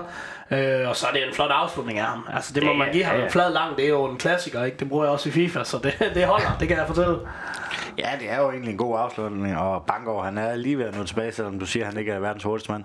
Nej, jeg tror faktisk, det er, det Garde i den situation? Nej, det er Garde, der Garde skubber lidt frem og står faktisk to meter Nå, foran Bangor, øh, ja. Bangor øh, lidt ude af position. Øh, havde han stået tilbage på sin plads i den der firebakkæde, så havde jeg slet ikke fået den mulighed. Nå. Hvad der lige sker, det er Garde, men det er jo nok også noget relationer, der gør, at, øh, at de ikke lige er helt afstemt. Ja, det er det da helt sikkert, og det er jo bare ærgerligt, og det er det, der sker. Det ligner også, at Marvin Eko i situationen bliver overrasket over, at han har så meget plads, og han, han skal lige stå og overveje, hvad gør jeg? Og så ender han så med at spurte mod, mod mål, hvor han så er hurtigst, og så, så er det bare en god afslutning. Ja, men øh, Sønderjyske giver jo ikke op. Øh, vi kommer på, på 2-1 og viser noget, noget coolness i, at øh, vi tør at bumme videre fremad banen og få lavet et øh, rigtig flot 2-1-mål. Jeg vil sige, at de første 5 minutter efter Randers de har scoret, så tænkte jeg, hold op, der gik luften fuldstændig ud af ballonen. Nøj, det lignede et hold, der var ramt på, på selvtilliden og troen på, at det her det faktisk rent faktisk kunne lykkes, fordi de, de, de husker nok også øh, 1-1-kampen sidst, hvor, hvor de også lavede, det var nogenlunde samme kamp jo, Øh, det virkede til, at luften gik fuldstændig ud af ballonen, og så var det som om Randers de ikke rigtig turde at blive ved med at køre på, og så åbnede, åbnede spillet sig igen for os, og så kørte vi bare på øh, og trumlede, øh, trumlede Randers fuldstændig. Øhm, i, ja, men resten af kampen nærmest. Måske lige de sidste 10 minutter begynder at spille lidt mere påpasseligt. Øhm, men ja, det viser noget moral. Det viser noget moral, at vi... Ja, jeg ved ikke om det er moral. Det, det er måske det forkerte ord, fordi de første 5 minutter så vi sluk, slukket ud. Jeg ved ikke, hvad der bliver sagt, men der sker i hvert fald et eller andet, øh, som gør, at vi hurtigt øh, får hovedet op igen, fordi det faldt lige lidt. Øhm. Men det er vel også derfor, at den her sejr den er så vigtig, at uh, troen på projektet uh, kommer, at, at vi, vi kommer foran planmæssigt, kommer mega utjent, uh, bliver, bliver kampen uafgjort, kommer foran, i, selvom vi er presset, kommer vi foran igen og vinder kampen. Det giver det mega meget moral, også fordi Randers er et hold, der er så svært at, at score imod. Altså det, det er de jo. Så det, det giver jo rigtig, rigtig meget, øh, meget moral, at man formår at, at vinde den. Altså det kunne lige så godt have været nu siger, kampbilledet fra den sidste kamp, hvor Randers spiller 1-1 i sidste sæson. Nøjagtigt det samme. Det viser bare, at moralen er et andet sted, at man kan vinde det den her gang. Det giver også noget moral, det der med, at du brænder nogle chancer. Altså du brænder nogle af de her chancer, hvor man sådan tænkte, åh, oh, det her det bliver en af de kampe, ikke? At du så alligevel vinder, selvom det er, det er jo faktisk en af de der kampe, ikke? Hvor, øh, hvor man ikke får den puttet ind, selvom man har åbenlyse muligheder så gør man det alligevel og, og vinder 2-1, så, så det betyder også noget. Det var jo øh, sådan, vi så kampbilledet typisk i sølvsæsonen, hvor vi tænkte, åh oh, nej, nu er det en af de der kampe. Og så var det det ikke alligevel, fordi at vi alligevel formår at få, øh, få det gjort. Hvordan så I altså målet? Rokas, han hammer den jo rigtig cool ind, og kunne måske godt lære Lider og Amankwa lidt coolness i afslutningsøjeblikket. Jeg, øh, fra min plads op ved, ved Blue Section, der synes jeg, det lignede lidt en offside. Det var også min første kommentar. Så der var kæmpe, kæmpe offside. Det var min aller, aller første, jeg sagde. Jeg har altså ikke set den, øh, om der rent faktisk var offside. Jeg har set målet igen, men jeg har ikke lagt mærke til, om der Det var. ikke. Det er der Det er ikke. ikke. Nej, den kom fra to andre spillere. Men det er den måde, den lige kommer tilbage i feltet på, ud til Absa igen. Ja, Øh, men det hvor- er en takling fra en uh, Randers-spiller. Og Okay. jeg, jeg, jeg, jeg, jeg kigger nemlig på ham bagefter. Uh, situationen, de afvikler. Situationen færdig, vi scorer, og, og vedkommende, jeg kan ikke huske, hvem det er, der laver den takling her. Men han appellerer overhovedet ikke. Nej, Og okay. alle de andre øh, midtbanespillere angriber appellerer selvfølgelig, men han appellerer overhovedet ikke for et offside. Mm. Han ved godt, det er hans fejl. Øhm, og så er det bare cool af Johan, og ikke at tænke, der er offside, fordi der er mange spillere, der sådan tænker, nå, fuck, nu er der offside. Men det er faktisk en Randers-spiller, der først forsøger at clear den, rammer så sin egen spiller, som så takler den væk fra leader. Øhm, igen, leader i en situation, hvor han er faktisk delvis skyld i et mål, ikke? Øh, står på det rigtige sted, så bliver, han, bliver den taklet over til, til Abse, som så øh, lægger den flot ind til Marco, som øh, ja, på ja, bedste angriber stil sparker den ind i en svær situation, hvor man har set mange, rigtig mange overplacere sådan en der. Nu snakker vi også om moral før. Altså, øh, det, i den der svære tid, det var. Absalonsens forarbejde derude på venstre. Ja, det er flot. Til det mål der, det er altså bare fantastisk, den måde han, han runder dem på. Og egentlig ligner, at han er ved at gå død, så finder han lige nogle kræfter igen og får den lagt ind. Altså, det, det er netop, netop den moral, der, der gør, at vi kommer tilbage. Jeg synes også, at han så færdig ud efter 45 minutter Absalonsen, så er jeg også imponeret over, at han stadig kunne. Ja, for han var også en af dem, øh, vi i studiet sidste, sidste uge snakkede lidt om, at øh, han var nok tiltænkt den øh, bænkplads. Kommer alligevel ind at anføre, øh, spiller, spiller en rigtig god kamp. Han er kulturbærer, øh, og når han stadig kan bidrage med det, som vi kan se er åbenlyst, at han kan bidrage med, hvorfor skulle han så sidde på bænken? Fordi at han har både kvaliteten. Øh, jeg ved så ikke helt, om han har fysikken, for han så godt nok træt ud, men han leverer alligevel. Øh, men når du har kvaliteten til det, jamen, øh, så spiller du. Så er du lige meget, om du er 15 eller om du er 32. Hvis du har kvaliteten til at starte inden, så siger Glenn jo også, så starter man inden. Ja, og også bare en spiller, der tror jeg, der finder rigtig meget på, på viljen og gejsten også. Altså, han er, han er en kæmpe kriger. Altså, det er et meget klassisk udtryk at bruge, men, men han, han slås bare. Øh, og det, det kan vi i hvert fald sagtens bruge øh, fortsat. Jeg kan også huske udsendelser i sidste sæson, hvor vi snakker om, om, om vi overhovedet skal beholde ham til den her sæson, om han er god nok. Det synes jeg, han viser mod Randers, at han, det er han i den grad stadigvæk. Han har vel også fundet tilbage til sit spil, før han tog til Australien. Ja, nu mangler han bare lige at få bygget målene på, men øh, en assist er i min optik også lidt god som mål, og det er sådan en åbenlyst god assist, som han laver i, med, med det indspil der til Rokos, hvor han jo øh, nok, skal, nok godt kan tillade sig at tage øh, 70% af æren for det mål med, med henblik på det forarbejde, som Michael også nævner. Hvis vi skal, hvis vi skal prøve at finde en uh, man of the match, det blev uh, Greco, som også uh, i min optik kunne uh, er et fint valg. Vi skal prøve at finde en anden en end, end ham. Har I nogen uh, åbenlysende bud? Milits. Nå, nu tager jeg, nu nu tager jeg noget fra dig, Michael, men Milits er mit åbenlyse valg, fordi ikke fordi, at vi, vi det, det kunne sikkert den anden keeper også godt have gjort, men han har, han har også øh, haft, øh, haft lidt, øh, lidt tilskuer efter sig i nogle situationer, men viser endnu en gang bare øh, i, selvom der er pres på, og der står 2-1, og vi virkelig gerne vil vinde den her kamp, så tager han nogle ret øh, vigtige redninger, og han, han er der. Øh, selvom der måske ikke er så mange, der lige lægger mærke til ham i kampen, fordi det ikke er sådan nogle vanvidsredninger op i krogen, det er bare stabile, vigtige redninger. Ja, han er jo super sikker mod, øh, mod Randers. Jeg synes, især i sidste sæson har der været nogle situationer, hvor man har været lidt bange, når han er gået ud faktisk. Det var man ikke øh, mod Randers. Han var stenhammerende sikker. Hvis jeg skulle tage en anden, øh, en anden spiller, så vil jeg sige, at Alexander bare spiller øh, forrygende. Og jeg er meget, meget imponeret over hans øh, præstation, også øh, defensivt. Jeg synes, det var hele vejen igennem en, en god præstation fra, fra ham. Ja, det sjove ved Alexander Bar, det er jo, uh, Randers de får fire gule kort. Gæt hvem der er skyld i alle fire. Ja, ja det, er jo, det er jo klassisk. Men det er også, når man er den der udfordrende, udfordrende type der, så trækker man de der situationer der. Og det er han bare god til. Men det er lidt specielt, at det er højre bak, der, der, der er skyld i fire gule kort. Ja, det er det, og det, det er lidt sjovt, fordi de, mange, mange af de gule kort der, de kommer jo øh, ikke af i en baksituation. De kommer jo i en situation, hvor han lige får prikket bolden forbi, og så får han lige taget benet. Der er faktisk en af dem, der er sådan lidt mørkegul, hvor øh, Ego han ikke skulle have kommet øh, meget mere øh, ind bagfra. Så havde han altså sat øh, et strakt ben lige i, anklen på, på bar. Øh, så, så han, han laver mange, mange, mange gode ting derinde, og når du kan trække fire gule kort, så er det åbenlyst, at du har nogle kvaliteter over for den modspiller. De vil jo gerne stoppe ham jo.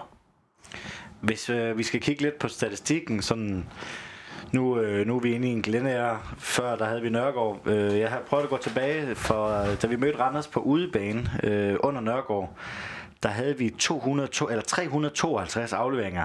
Jeg ved godt, det er ude af hjemme, så vi kan ikke helt sammenligne det, men øh, øh Superliga.dk statistik går desværre ikke længere tilbage. Hvis man kigger kampen i går, så har vi 460 afleveringer. Og, øh, og, og øh, afleveringsprocenten, øh, nøjagtigheden, den var helt nede på 13, øh, da vi øh, under Nørregård, hvor den ligger på på 50% i dag. Der er også væsentlig forbedring af spillet. Det var bare et rigtig godt billede af, at, at vi spiller op mod Randers. Spiller korte afleveringer hele tiden. Hvor under, under Nørgaard i den kamp, der har der sikkert været øh, to-tre cifrede øh, lange afleveringer også. Altså hvor man, man bare tit ikke rammer øh, det, man skal. Men, men når man spiller de der korte afleveringer, og man spiller langs jorden, så er der jo bare større sandsynlighed for at, at lykkes med det, end hvis du sparker en halv, en halv banehalvdel op. Men, men lige præcis den her statistik, den sad jeg også og kiggede på i går. Ikke lige sammenlignet med den anden, men nu kan jeg jo så sammenligne den og sige, at vi havde øh, næsten 100 afleveringer mere i går, men øh, vi havde cirka 30 afleveringer, som var lange færre, end vi havde i under Nørgaard. Og det er jo også interessant. Så, så, så procentdelen af lange afleveringer er jo faldet markant, når vi kan have 433 afleveringer, hvoraf Øh, 68 af dem, så er, øh, er lange afleveringer i går. Og så under Nørgaard havde vi 352 afleveringer, hvor øh, 96 af dem er, er lange afleveringer. Ikke? Øh, det vidner rigtig meget om det her med, med at, at ændre. Fordi jeg ved ikke, hvor lang en aflevering skal være for at være lang. Jeg tænker også, de afleveringer, der kommer igennem midten op til liter, tæller som en lang aflevering. Jeg tænker ikke kun, det er de der befrier, man slår. Øh, men det betyder jo bare, at vi har fået færre meter på vores afleveringer. Øh, og flere afleveringer. Øh, det er kun positivt i min Jeg skal lige korrigere mig selv. Øh, afleveringsnøjagtigheden i, i går, den lå på 78,5 og i Randerskampen, der lå den på 59,7, men der er stadigvæk en væsentlig forskel, må man sige. Ja, 78 er jo meget, meget højt over 90 øh, minutter. Især i sådan en kamp, der typisk vil være meget fysisk. Det viser jo bare rigtig, rigtig godt, at, øh, at der blev spillet meget mere, end øh, man kunne have håbet på i går. Vi har jo talt lidt om ham, øh, vores frontangriber, lønførende profil i Sønderjyske Mart Lider. Man, øh, man hører på tilskuer efter han brænder en øh, kæmpe chance, at, øh, at nu vil man have Peter Christiansen på, på banen. Øh, og det er jo et problem med de der manglende mål, men det synes jeg ikke, vi skal snakke om. Vi har så været lidt inde på, hvad er det egentlig, han gør så godt øh, for, for sit holdkammerater. Der er ingen tvivl om, at han skal til at score nogle flere mål. Han skal til at ramme kassen på de der 100% chancer, han har.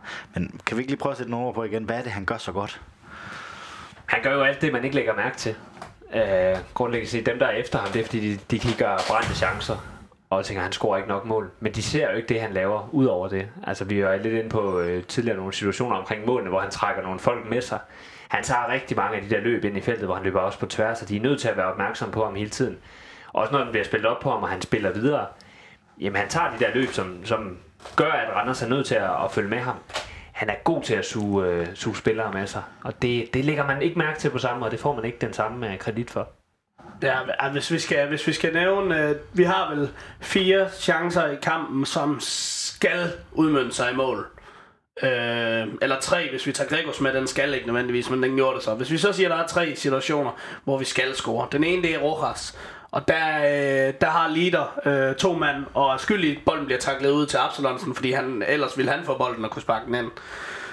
Anden situation, Gregor spiller ham fri, han skal bare sparke den i kassen, får det ikke, men tager det rigtige løb i den situation, lige mellem øh, de to midtstopper, og, og midtstopperne står ikke tæt nok på ham. Han, han markerer til det, tager et godt første touch, afslutter helvede til. Sådan det. Så er der tredje situation, hvor, øh, hvor han får bolden godt første touch ind i feltet, vender og rundt om sig selv, eller bag om sig selv, sparker på, bold, på mål med, med venstre ben. Rigtig fornuftig afslutning. Karlgren redder øh, på, i sidste øjeblik med højre handske, og så øh, Daniel Manko brænder så på skamligste opfølgning. Alle de tre situationer er lige der nøglerollen. Øh, og det må vi altså ikke glemme, selvom vi gerne vil have, at han scorer flere mål, må vi ikke glemme de her situationer, hvor, hvor han bagefter kun kan stå og tænke, hvorfor scorer du ikke på den der, så folk kan lægge mærke til mig. Det må også være frustrerende, ikke? Og, og, og lave så mange ting, øh, som den almene tastaturkriger inde på Sønderjyske Fodbolds Facebook-side slet ikke lægger mærke til. Øh, hvor vi her godt kan sidde og tro, vi er fodboldeksperter, ikke? Men, øh, men, men rent faktisk lægger mærke til de her ting. Øh, og så kan vi jo håbe, dem der hører med, de også begynder at lægge mærke til det. Ja, altså, jeg, jeg synes jo lidt, at, øh, at, at det, han skal jo score på de der chancer. Det, det, Uden tvivl. Vi, vi sidder her uge efter uge, og, og han skal bare have øh, hul på den der berømte målbyld. Hvor, øh, altså, at, hvor længe skal vi blive ved med at være optimistiske for, at han får den del af sit spil med os? Altså, det er svær. Han har efterhånden brændt rigtig meget. Øh, det må man også sige. Det, det har han jo. Men han er også bare en spiller, jeg sidder stadigvæk med den fornemmelse af, at hvis han først kommer i gang, så bliver han altså rigtig, rigtig giftig. Det, jeg ved godt, det var den næstbedste hollandske række, han vist lavede. Øh, var det 30 mål, han lavede dernede. Men det gør man altså ikke bare, hvis man ikke har det der instinkt der. Jeg tror altså, hvis han finder det, og det håber jeg altså stadigvæk på, at han gør, så, så bliver han så giftig for os. Så jeg synes stadigvæk, han skal have snor, også fordi at han, han falder ikke igennem i kampene. Man ser jo bare ikke de der løb, han tager. Nej, og, og det vigtigste af alt er jo, at han kommer til de her chancer. Altså, var han ikke kommet til nogen som helst chancer, øh, så havde det været en anden snak, jo, men han kommer til dem. Tror du på, at øh, det er den her sæson, han, øh, han kommer op på et øh, 10 eller tocifret øh, Ja, antal mål? ja det tror jeg. Øh, på, på en betingelse, og det, det er, at øh, fansene også begynder at bakke ham lidt mere op, fordi selvom, selvom det er svært at, at tyde, hvad det er, der går galt, så tror jeg virkelig, det betyder noget, og man skal ikke tage fejl. Spillerne, de læser og, forstå, og hører også, hvad der bliver skrevet rundt omkring. Og jeg tror noget mere tillid fra fansene, og noget mere kærlighed til ham.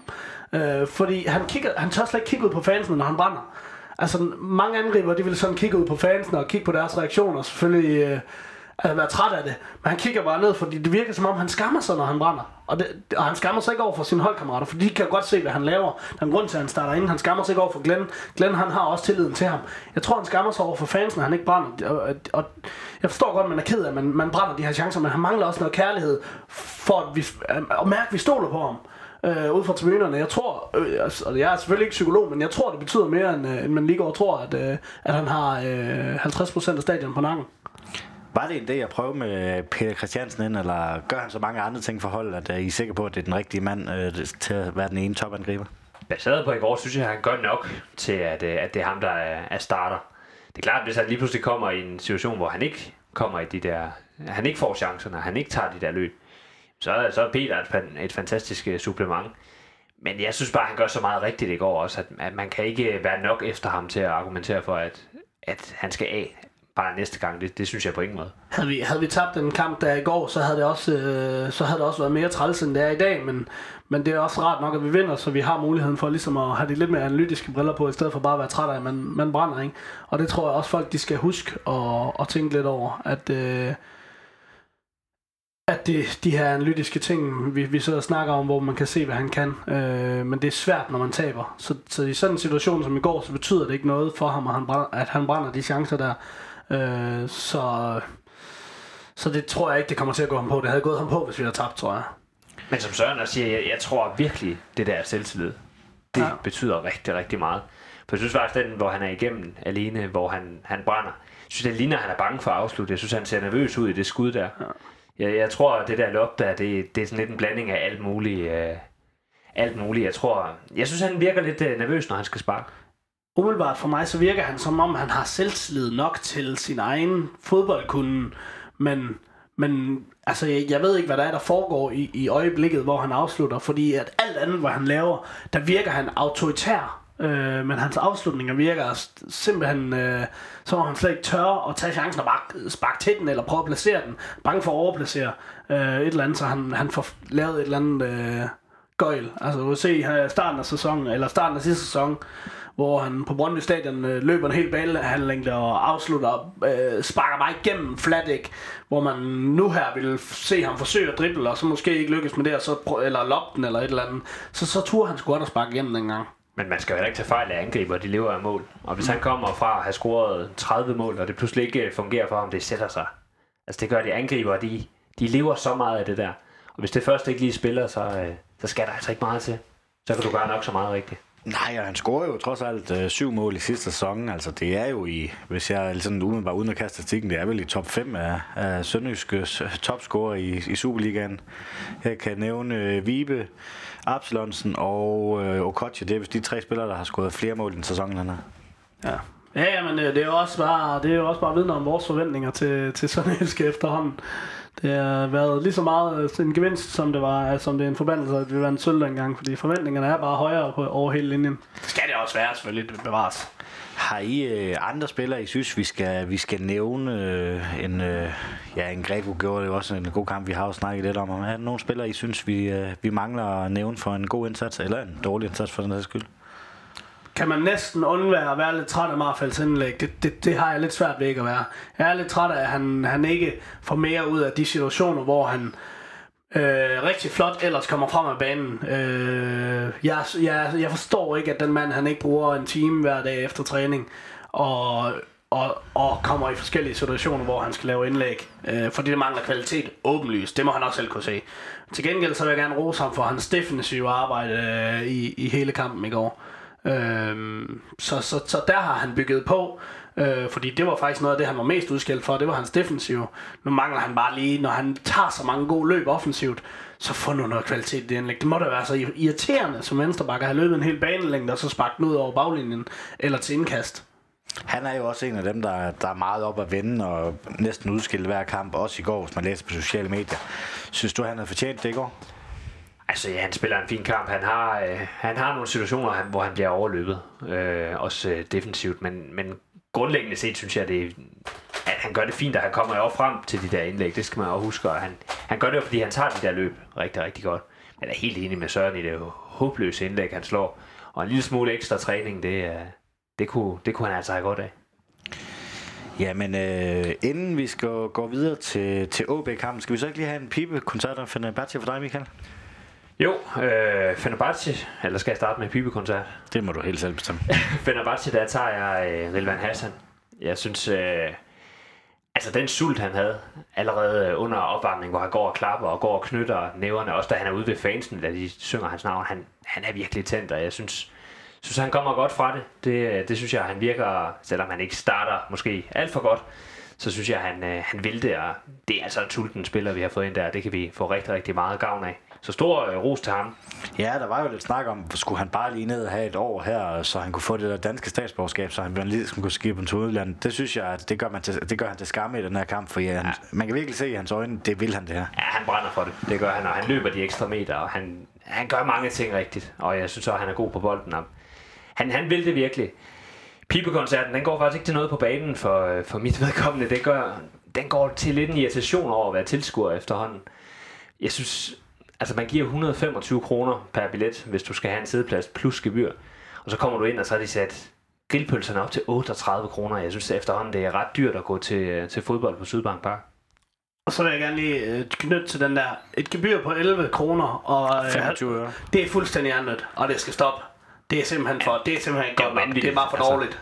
Det er jo 10, det er jo over, ja, det er jo 11, på en almindelig ståplads, det er jo 11 procent, ikke? Det er måske lige overkant. Det, det er bare ringe. Det er simpelthen så ringe. Og så kan man sige, at de der grillpølser, det er måske en lille ting, men det er irriterende.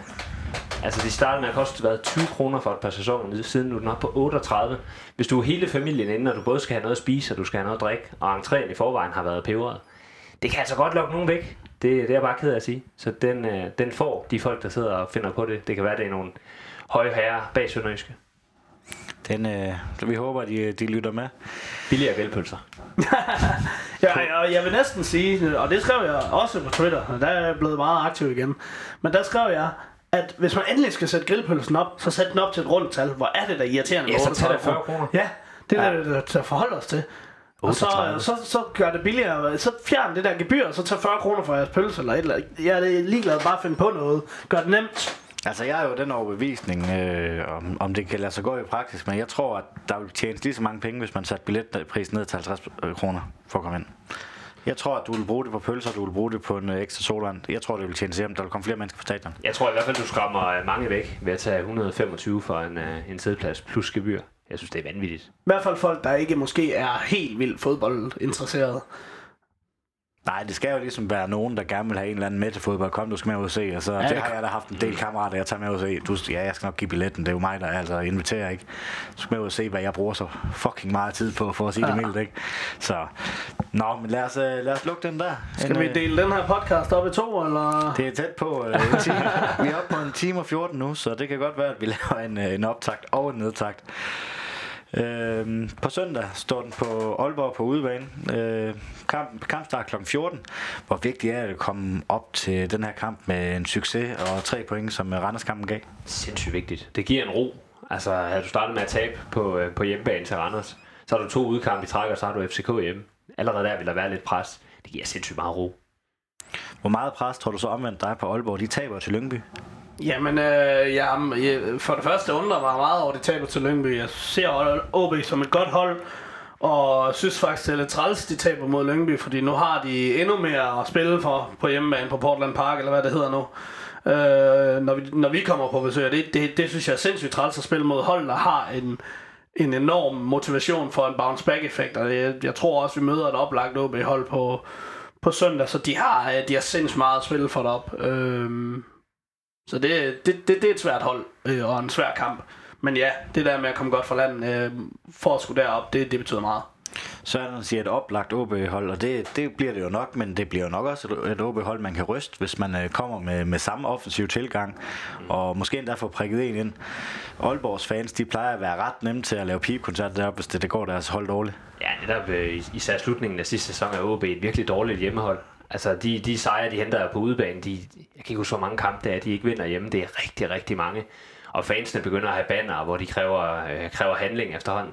Det er både publikum og et hold, man godt kan, man godt kan ryste på en god dag. Ser du det mest som øh, positivt eller negativt, at vi kommer med, med omvendt foretegn op? Ja, den er svær, fordi som Søren siger, så bliver det et oplagt øh, ab OB-hold, vi kommer til at møde. Og jeg tror, at de kommer til at spille bedre, end de gjorde mod Lyngby. Men jeg tror så også, at vi kommer ind til noget efter sådan en succesoplevelse mod Randers, der bestemt ikke er noget, øh, noget dårligt hold. Og OB er ikke et, øh, i mine øjne ikke et bedre hold end Randers. Jeg vil lige lave lidt reklame på fanklubben, for de øh, er jo med i modgang og i medgang og dårlig vejr og det hele. Der er jo som sagt kampstart kl. 14, og der er afgang fra Vojens Banegård øh, 09.45 og fra Haderslev Idrætscenter kl. 10.15. Øh, så gå ind og tjek på SE Support, hvis, øh, hvis du har lyst til at tage en tur til Aalborg. Det er jo et fint stadion øh, deroppe, men man står fint som udbanehold, så det er, det er en tur værd, selvom det, det tager lidt tid at køre op. Og jeg ved, der er, der er øl i bussen og sodavand, så øh, man tørster ikke. Der er ingen grund til at blive hjemme. Der er ikke ret meget grund, medmindre man skal noget andet, selvfølgelig. Statistikken, den, øh, den siger jo en del. Øh, Aalborg, de er favoritter med et gennemsnit, der hedder 2-12, hvor øh, Sønderjyske giver 3-45. Synes du, de er retvisende, de odds? Ja, det er godt nok svært at sige så tidligt på, på sæsonen. Det er selvfølgelig et, et, et kedeligt svar at give. Jeg synes måske, det er mere tæt end det. Det, det synes jeg, jeg tror, det bliver en meget øh, 50-50 kamp, og det kommer fuldstændig an på, hvem der går ud og sætter sig på den kamp fra start. Altså hvis OB de kan få rystet Lyngby nederlaget af sig, så, så, er det, så er de i min optik også favoritter hjemme øh, på Portland Park. Altså nu øh, kommer de, altså jeg ved godt, man skal ikke lægge så meget for meget i det her preseason, men de kommer alligevel fra en god preseason, hvor de blandt andet har fuldstændig udraderet Horsens 4-0, både spillemæssigt og så tydeligvis også resultatmæssigt. Øh, og de har mange dygtige spillere, det kan godt være, at Rigsgaard og Wirtz de er ude, men... Øh, men det er også et relativt ungt hold, så de kan nogle ting, øh, og der er noget dynamik i det her OB-hold, så hvis de kan få rystet det her øh, Lyngby-nederlag af sig, og kan komme ud og, levere en bounce-back-effekt, i stedet for at komme med øh, nedad, jamen så, så er det altså et godt hold, godt fodboldhold, øh, men øh, jeg vil også gerne have lov til at tale dem op, fordi at vi, øh, vi skal også Øh, lad være med at sætte forventningerne mega højt op efter en 2-1 sejr i Randers, men vi skal selvfølgelig regne med, at vi kommer med samme udtryk. Og hvis vi kommer med samme udtryk, og igen inden for 20 minutter, kan få, øh, få afviklet vores spil, som vi gerne vil have det. Og så tror jeg også, at OB begynder at blive kyst, og som du nævner, et enkelt mål mod OB til at starte med tidligt i kampen, så begynder de at tvivle på deres gameplan, fordi de netop heller ikke har en mega åbenlys gameplan. Øh, og deres træner er relativt urutineret på topniveau. Michael, hvad tror du, det bliver for en kamp? Altså, hvis vi skal spejle os lidt i Sønderjyskes første kamp, og OB har, OB har også tradition for, at de også gerne er et fremadspudende hold. Det er også i, i offensiven, de har deres åbenlyse profiler. Tror du, det bliver sådan en jætterkamp? Det kunne det godt blive, og jeg tror, at starten af kampen bliver rigtig, rigtig vigtig. Den, de første 20-25 minutter bliver enormt vigtige at holde OB øh, fra og, øh, og score i den fase der. Fordi kommer man først længere hen, så, øh, så tror jeg egentlig, der er, der er gode muligheder. Jeg er fuldstændig enig i, selv om jeg måske ser, at oddsene skulle være tættere, så er jeg klart enig i, at OB er, er favoritter. Det skal de også være i, i sådan en kamp der. Men, men jeg, øh, altså starten bliver rigtig, rigtig vigtig deroppe. Hvad siger du, Søren? Øh, tror du, at, at vi får sådan et øh, sønderjyske, der vil forsøge at prøve at være spilstyrende, og tror du, at OB der vil måske lære svært? Øh, ja og nej. Jeg tror 100% vi kommer op og forsøger at være spilstyrende, og jeg tror, øh, tror måske mindre offensivt udtryk til at starte med, men spilstyrende. Øh, jeg tror, jeg tror måske det bliver på bekostning af en Rojas, den her kamp. Øh, selvom han spiller en rigtig god kamp, så tror jeg, at han gerne vil have noget mere fysik derind. Øh, hvor jeg tror, at Impindi godt kunne gå ind og, og få en rolle nu, hvor Rømer stadig ikke er klar, eller ikke for den sags skyld kunne gå derind. Øh, men jeg tror ikke, OB tillader det. Øh, jeg tror, OB de også gerne vil, vil frem over stepperne. Så som Michael siger, de første 20 minutter, der finder vi ud af, hvem der får den her famøse takstok. Og øh, hvis vi får den efter 20 minutter, så tror jeg heller ikke, vi giver den væk igen. Jamen, øh, nu åbner du den selv med en startopstilling. Øh, nu har vi set, oh, nej. set en kamp. Tror du, Michael, at vi får, uh, får set den samme startopstilling, som vi gjorde i søndags i går? Jeg synes, det er et godt bud med, med Carney derinde, øh, for at få lidt mere, lidt mere tyngde inde på, øh, på midten. Altså det, det tror jeg vi godt, vi kunne få brug for mod, øh, mod OB. Så det er et godt bud, men ellers så synes jeg ikke, at man, øh, man bør ændre så meget. Jeg synes også sagtens, at Alexander bare kan spille ned på den bakke igen. Det, det synes jeg egentlig, man skal holde fast i. Nu var det jo Egert øh, Jønsson, der blev skiftet ind, øh, og ikke Karni i sidste kamp. Øh, kunne det måske også være ham, der, der kom ind, øh, ind på den defensive midtbane, eller han måske for meget defensiv anker? Ja, altså jeg, så jeg ser Egert mere som boldvindende midtbanespiller, og lidt mere som en kriger end, end Victor. Ja, Victor han har noget, øh, han er mere en felt til felt midtbanespiller, hvor Egert er lidt mere den der boldvindende, øh, hvor, hvor, hvor jeg ser Victor han har øh, kvaliteter på, på det meste af banen, altså stort set hele banen. Øh, der, der ser jeg ikke Eggert have ret mange kvaliteter frem af banen, øh, må jeg nok indrømme. Øh, han kriger mere end Nekani, og han er, er bedre i sin timing i taklingerne end, øh, end Nekani, men, øh, men Nekani, han er, han er en bedre boldspiller. Øh, og øh, mod et un, ungt OB-hold, og så møde sådan en stor øh, kameruneser der, øh, så, øh, så tror jeg, han, er, han kunne godt øh, gøre noget igen. Om det er på bekostning af Rojas eller Absalonsen og Greco ude på kanten, eller hvad man, hvad man finder på, det kan jeg slet ikke spå om, men jeg tror, øh, at Impendi han godt kunne gå hen og få en rolle. Nej, det er jo også forskellen på, på den her sæson. Altså, vi har haft nogle brede trupper også, på den, men vi har aldrig nogensinde haft så bred en trup. Altså, vi kan jo nærmest spille 11 mod 11 med, med, hvis vi tager de bedste 11 mod, og så mod de næstbedste 11, så vil jeg næsten tro, at de næstbedste 11 også kan i hvert fald øh, lige overleve i Superligaen. Ja, det er i hvert fald en rigtig, øh, rigtig, rigtig bred trup, og man er imponeret også, øh, jeg tror, det er Elvan Hassan, der bliver pillet ud til fordel for Daniel Manka. En klasse indskiftning at kunne lave, det siger en, lidt om den, den bredde, vi har siddet derude. Ja, for Manka kunne vel også være en. Nu var jeg nede og se i træningsdag, der også banker, banker tæt på en, til en startopstilling. Ja og nej, jeg synes, jeg, jeg synes stadig, at han tager for mange touches. Øh, når han laver noget, der er godt, så er det rigtig godt. Men når han laver, altså, der, der er bare for sjældent, der kommer afvikling i, når han får bolden. Det er for sjældent, der sker noget. Det er for tit, han, han løber sig selv ned i et hjørne, og så, så, så lykkes det bare ikke for ham. Men når det så lykkes for ham, så står man sådan og tænker, det der, det har vi ingen andre, der kan. Fordi at der er en situation, hvor øh, det er, han er lige kommet ind, så dribler han ned i hjørnet, og han har låst sig selv fuldstændig. Jeg står og tænker, selvfølgelig, fordi han tager 28 touches på vej derned. Og så lige pludselig så ser han bare ud af øh, nakken eller et eller andet, og så, øh, så tipper han den bare lige hen over fødderne. Begge, det er lige før øh, renderspillerne sparker hinanden over skinnebenet i forsøg på at fange den. Øh, og så ryger den henover, øh, og så kan bare egentlig løbe direkte ind mod mål, og hvis han havde set, at Peter han var fri med det samme, kunne han have sendt den ind til Peter, som han sparket den ind. Og det er det ting, han kan. Han er rigtig god i kombinationsspil. Hvis han nu lige stopper med at være, som jeg ville kalde det, dengang jeg var spillet du 15. egotripper, så, øh, så tror jeg, at, øh, at han er en kæmpe gevinst. Nu siger I begge to, at øh, OB er favoritter, og hvis man kigger i statistikken, så... Øh, det går nok ikke så lang tid siden, vi vi har, vi har vundet, i, vundet i Aalborg, men øh, vi har vundet øh, tre ud af de sidste 10. De har vundet seks, øh, og en uafgjort. Hvorfor er I optimisme, øh, optimistiske på Sønderjyskes vegne i det her opmærk? Det jeg bare synes, der er så meget at tage med. i forhold til øh, den første kamp. Mange af, de nye ting, der er lykkedes så godt, at man tænker, at det bliver rigtig, rigtig spændende at se det også mod et, øh, et OB-hold. Øh, jeg synes virkelig, vi har noget at, have det i den her gang. Ja, jamen, vi har nemlig noget at have det i, og det, det er nok den bedste måde at sige det på. Vi har noget at have det i.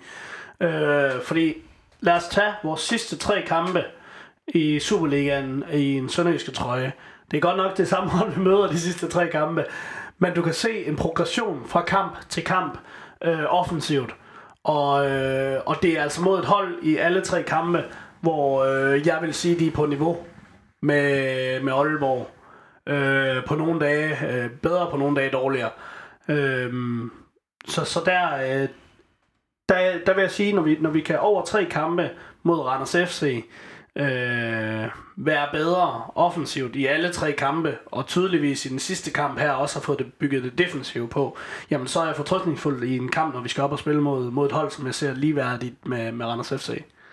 Ja, så det er jo ikke sådan en uh, betonmur, vi kommer op mod. Altså Aalborg, de vil også gerne spille fodbold. De må også give lidt mere plads i det, i det offensive.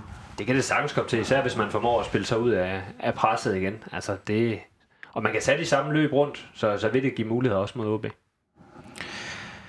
Hvad er forskellen på det hold, Glenn han, øh, han sendte på banen i foråret og tabte 3-0, og det hold, vi, vi står med nu? Altså, der er selvfølgelig kommet nogle spillere ind, øh, men hvad, hvad ser I som den store forskel? Jeg, jeg ser åbenlyst spillestil jo. Altså, det er åbenlyst, at vores spillestil fungerer nu. Det, det er ikke... Øh ikke så meget individuelt, at vi er blevet bedre. Jo, det er vi også, men det er jo ikke det, der skal gøre forskellen for, at vi taber 3-0 til, at vi vinder øh, 2-0. Øh, forskellen er, at vi nu har styr på vores defensive aftaler, og for det første lukker vi nok ikke tre mål ind. Øh, og, og skulle det ske, så har vi nok forhåbentlig også scoret lige så mange selv, fordi så er det en indianerkamp, som vi snakker om tidligere, hvis de får lov at... Fordi så, så investerer OB også noget. Hvis de skal op og score tre mål mod et hold, der nu begynder at se relativt organiseret ud defensivt, så skal, så skal de altså også investere noget. Jeg vil også i spilstilen og, og selvtilliden. Altså, vi er jo nemmere at ryste i, uh, i foråret, end vi er nu. Jeg tror ikke, vi bliver, uh, vi bliver kys på samme måde. Og det, det tror jeg bliver en kæmpe fordel. Jamen, vi har jo været lidt inde om, øh, om startopstillingen. Hvis vi så skal have et, øh, et bud på kampens resultat? Det er et godt spørgsmål. Det kunne godt. Ja, bare for at lægge pres på det. Eksperterne i sidste uge, de, de ramte ikke. De ramte rigtigt. Jeg tror et kryds. Jeg tror, vi får en 1-1. Jeg tager godt, og jeg tager godt at sige, at vi vinder, øh, vi vinder 3-0. Skal vi, være, skal vi være tilfredse med, vi kommer med den her optimisme og den her gejst, øh, men, øh, men Aalborg er også, øh, som vi ud fra statistikken, et svært sted at spille. Skal vi være, skal vi være tilfredse med, med måske et kryds? Øh, nej. Skal vi ikke. Det skal vi ikke være tilfredse Selvfølgelig skal vi ikke være tilfredse med det, når vi har leveret det, vi, vi ved, vi kan. Og så, øh, så, som, så nu siger jeg 3-0, jeg er også øh, tosset. Øh, men får vi, som du nævner, det første mål og ryster OB lidt, jamen så tror jeg også, at... Øh, og det, det har vi set flere gange, når vi har scoret. Når vi rent faktisk scorer op i Aalborg, så scorer vi altså et mål. Så skal vi ikke kun et. Ja, og Glens spillestil ligger jo også op til, at jamen, altså, vi, vi skal ikke gå ned i bedste Nørgaard-stil og komme foran 1-0 og så pakke os. Det, vi skal op og jage både to og tre mål, og det er også en helt anden spiltype, end vi er vant til. Jeg synes ikke, man som udgangspunkt skal være tilfreds med uafgjort, men det, det kommer også meget ind på, hvad, hvad type kamp det bliver. Møder vi et OB-hold, der der er sulten efter at svare igen efter det dårlige, dårlige, den dårlige præstation, de leverer i Lyngby, så kan vi godt komme i en situation, hvor vi skal være tilfredse, men, men nej, ikke som udgangspunkt. Hvor, øh, hvor ser I slaget øh, skal vindes i Aalborg? Er det øh, på midtbanen, vi skal, vi skal overrumple deres øh, stjerner, som er med derinde, eller er det nede, øh, skal vores øh, firebakkæde øh, spille lige så godt, som den gjorde i søndags? Ja, det er jo, det er jo lidt svært, når, jeg, når når vi ikke rigtig... Jeg synes, vores hold er så flydende efterhånden, at det er lidt svært. Altså, hvis det ene ikke fungerer, så fungerer det andet nok heller ikke. Øh, så, så, lad, så lad os sige, at det, det er forsvarsspillerne, der skal øh, for det første spille godt. Det er vores bagkæde, der for det første skal spille godt med fødderne, og selvfølgelig afværge det, der kommer. Øh, og hvis det kan det, jamen så, så, så vinder vi også kampen. Jeg ser, jeg ser klart defensiven som det, vi skal, skal lykkes med. Får vi styr på den, så har vi nok kvalitet offensivt til, øh, til at vi nok skal, skal få puttet en ind. Så ja, får vi styr på, på defensiven, så, så ser det godt ud. Vi har jo vores øh, top 6 barometer, som, øh, som vi skal i gang igen. Lige nu der står den på 40 procent.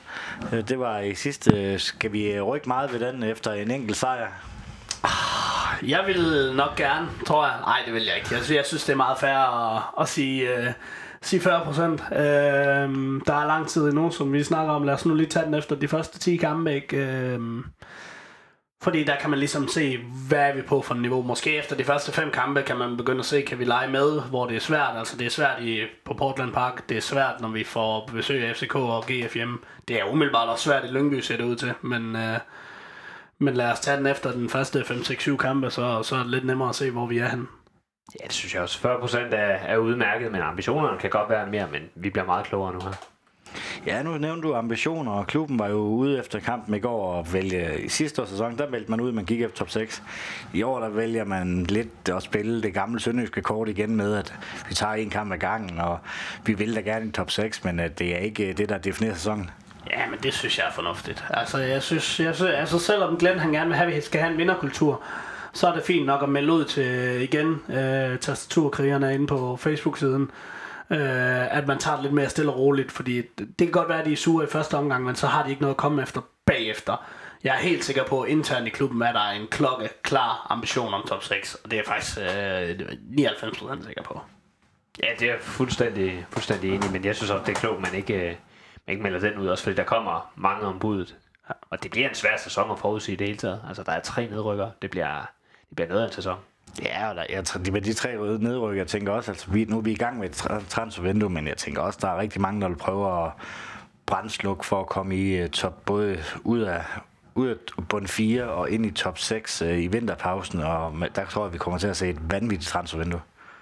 Og der skal vi jo bare forhåbentlig øh, bibeholde vores trup. Altså det skal helst ikke være vores øh, spillere, der er på ønskelisten alle steder, men dem der, vil have, dem, der eventuelt skulle vil have fat i vores spillere og skulle forsøge at brændslukke, de har forhåbentlig heller ikke råd til de spillere, som vi gerne vil beholde øh, på det tidspunkt. Øh, så skal det være, fordi FCK de mangler en højre bak mere, at de så ringer efter Alexander Bar, ikke? Øh, men, øh, men jeg ser ikke, jeg ser faktisk ikke vores hold som sådan sindssygt udsat for, øh, for at der er nogen, der bare tænker, ah, øh, haps, haps, haps, og så står vi der, fuck, hvad gør vi nu? Øh, og det er jo en gave til Hans Jørgen Heisen med at have fået så meget kvalitet ind, og Glenn Riddersholm har fået så meget kvalitet ind, og samtidig at vores hold er så kollektivt, at jeg tror ikke, der er ret mange af vores spillere, der lige nu, måske om et år, vil de kunne, men lige nu er de jo en del af en udvikling, hvor de både personligt og, og kollektivt udvikler sig. Så lige nu er der ikke nogen spillere, der sådan sprudler helt vildt. Det er jo hold, der sprudler primært i går. Bare er vi nødt til at nævne, men dem, der har råd til bare, de spiller ikke i Superligaen. Øh, og dem, der så har råd til at hente bare i Superligaen, de, de hedder FCK, og de har fire højrebacks. Øh, så på den måde føler jeg mig rimelig sikker på, at vores stjerner bliver. Ja, det er jeg også fuldstændig enig i. Jeg tror heller ikke, at de hold, der kommer til at, at brændslukke, det bliver ikke hold, der er attraktiv nok, fordi øh, de spillere, der eventuelt skulle, skulle være, det er svært ved at sige. Jamen, øh, inden vi slutter, skulle vi så ikke lige have en øh, pibekoncert af Fenerbahce for dig? Jo, øh, lad os starte med min Fenerbahce. Øh, og det er meget atypisk mig, det her, så hold lige fast, hvor end I sidder henne og hører det her. Øh, så vil jeg faktisk rigtig gerne rose Mikkel Redder og hele dommerteamet i går. Øh, du sætter over skud, Knud, det kan jeg godt forstå. Øh, det, det er sjældent, det kommer fra mig, men nej, hvor blev, var det dejligt at se, at man som tilskuer kunne se en linje, hvor man havde en idé om, jamen nu er der frispark, og nu er der ikke frispark. Og øh, tager de rigtige beslutninger, øh, sådan mere eller mindre, ja, det er svært at se det hele, men, men, men indkast, målspark, øh, igen frispark, øh, hånd på bolden, alle de her ting, hvad der, hvad der kan spille ind. Og offside, jamen nu kan jeg ikke se, om der er offside på Martin, Marvin Ego, men jeg synes ikke umiddelbart, det er en offside, da de scorer. Men, men generelt sådan helhedsbilledet af kampen, der har han bare fat i en lang ende. Og øh, det er det, jeg har savnet, at man har en linje, hvor man som spiller og tilskuer efter 10 minutter kan se, det her må vi, og det her må vi ikke. Øh, og det synes jeg bare, han, øh, han ramte øh, lige i, i skabet. Så det, det skal ja, og hans kropssprog, altså han er smilende, han er glad, han ligner ikke en sur gammel nervøs skoledreng derude. Han er, han er fin og lige pæfter den væk, hvis de brokker sig over eller andet. Og smil, ja, smil er åben. Jeg, jeg synes også, han er, øh, havde en fin, øh, en, en fin dag på kontoret i går. Og kommunikativt stærk, som du siger. Han sørger for at snakke med spillerne, mm. når der er en situation, og, og, og hvor, hvor der nogle gange er, øh, er lidt for meget drøn på, så i stedet for at bare begynde at svinge med kortene, jamen så tager han lige og, og, og viser med sine hænder roligt.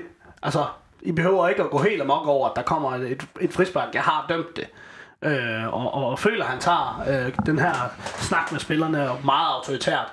Så det er kæmpe fremragende. Øh, selvfølgelig øh, fire gule kort virker voldsomt, men de er rigtige de rigtige de gule kort, han giver. Der er måske et af, et af, et af kortene, hvor øh, den er på grænsen, men så er der måske også et, hvor han skulle have givet ellers. Men, men det er ikke sådan, at man sidder og tænker, hold op, der var nogle dommer, hvor jeg sådan tænkte, det var noget skidt. Jeg kunne godt lige tænke mig at følge op på den, for der er kommet en regelændring, og det synes jeg så meget spøjst ud i går, øh, hvor øh, at spillerne, når de bliver skiftet ud, så skal de gå ud over den nærmeste linje. Ja. Og så har du en uh, Rilvan Hassan, der skal gå hele vejen ned bag målet, og hele vejen for at spare de der 5 sekunder, det tager om at gå den anden. Den kan han bare lægge til. Det var det her ikke kritik af Mikkel Redder. Sådan er reglerne nu. Men hvordan så, så i de situationer, hvor de bliver skiftet ud, så skal de til at gå en, uh, en hel uh, bane halvdel rundt? Det ser mærkeligt ud, men det var faktisk en fornøjelse. For det, det tog ikke ret lang tid, de der udskiftninger. Og så tror jeg altså også, der var noget med, at skal man, man skal heller ikke med ud, når man får behandling nu, eller hvordan er det? Fordi der var et tidspunkt, hvor vi havde to spillere, der fik behandling, hvor de fik lov at blive inde. Hvor jeg også tænkte, ej hvor dejligt, at de ikke skal, skal med ud. Altså, det har jeg altid synes var en latterlig regel. Ja, det det, ved jeg det, må jeg lige være, det må jeg lige være svar skyldig. Altså, de to største, det er det med, at man skal, man skal ud over mm. nærmest linje, og så at man må spille et målspark, hvor man afleverer ind i feltet. Det er, det er lige de to øh, vigtigste, jeg lige har bidt mærke i. Ja, det var, det var, ja, det synes jeg også var, den, den du nævner der, Michael, den har jeg ikke lagt mærke til, men det ville faktisk være fedt, hvis det var, hvis det var en ting. Det Men- håber jeg også. Nå, undskyld, jeg forstyrrede dig. Ja, det går nok, det går nok. Min pibekoncert, den er heller ikke så spændende, men det er den der øh, øh, fucking LED-skærm øh, nede i øh, hjemmebanen. Hvordan kan den... Øh, enten så er det den, eller så er det den anden, der ikke virker. Jeg ved ikke, om de har købt det af en eller anden... Øh, øh, der ikke kan finde ud af at lave LED-skærm, eller der er en eller anden, der har sat den op, som har øh, 10 tommelfingre. Men det kan ikke passe, at man ikke kan få det der til at fungere ordentligt. Et stort tak skal lyde til murgrej.dk og Sydbank. Uden dem var denne podcast ikke mulig.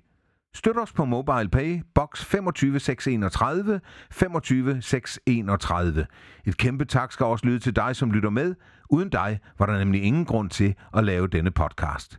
Spred gerne rygtet om voresklub.dk, så vi kan få lyttertallet endnu højere op.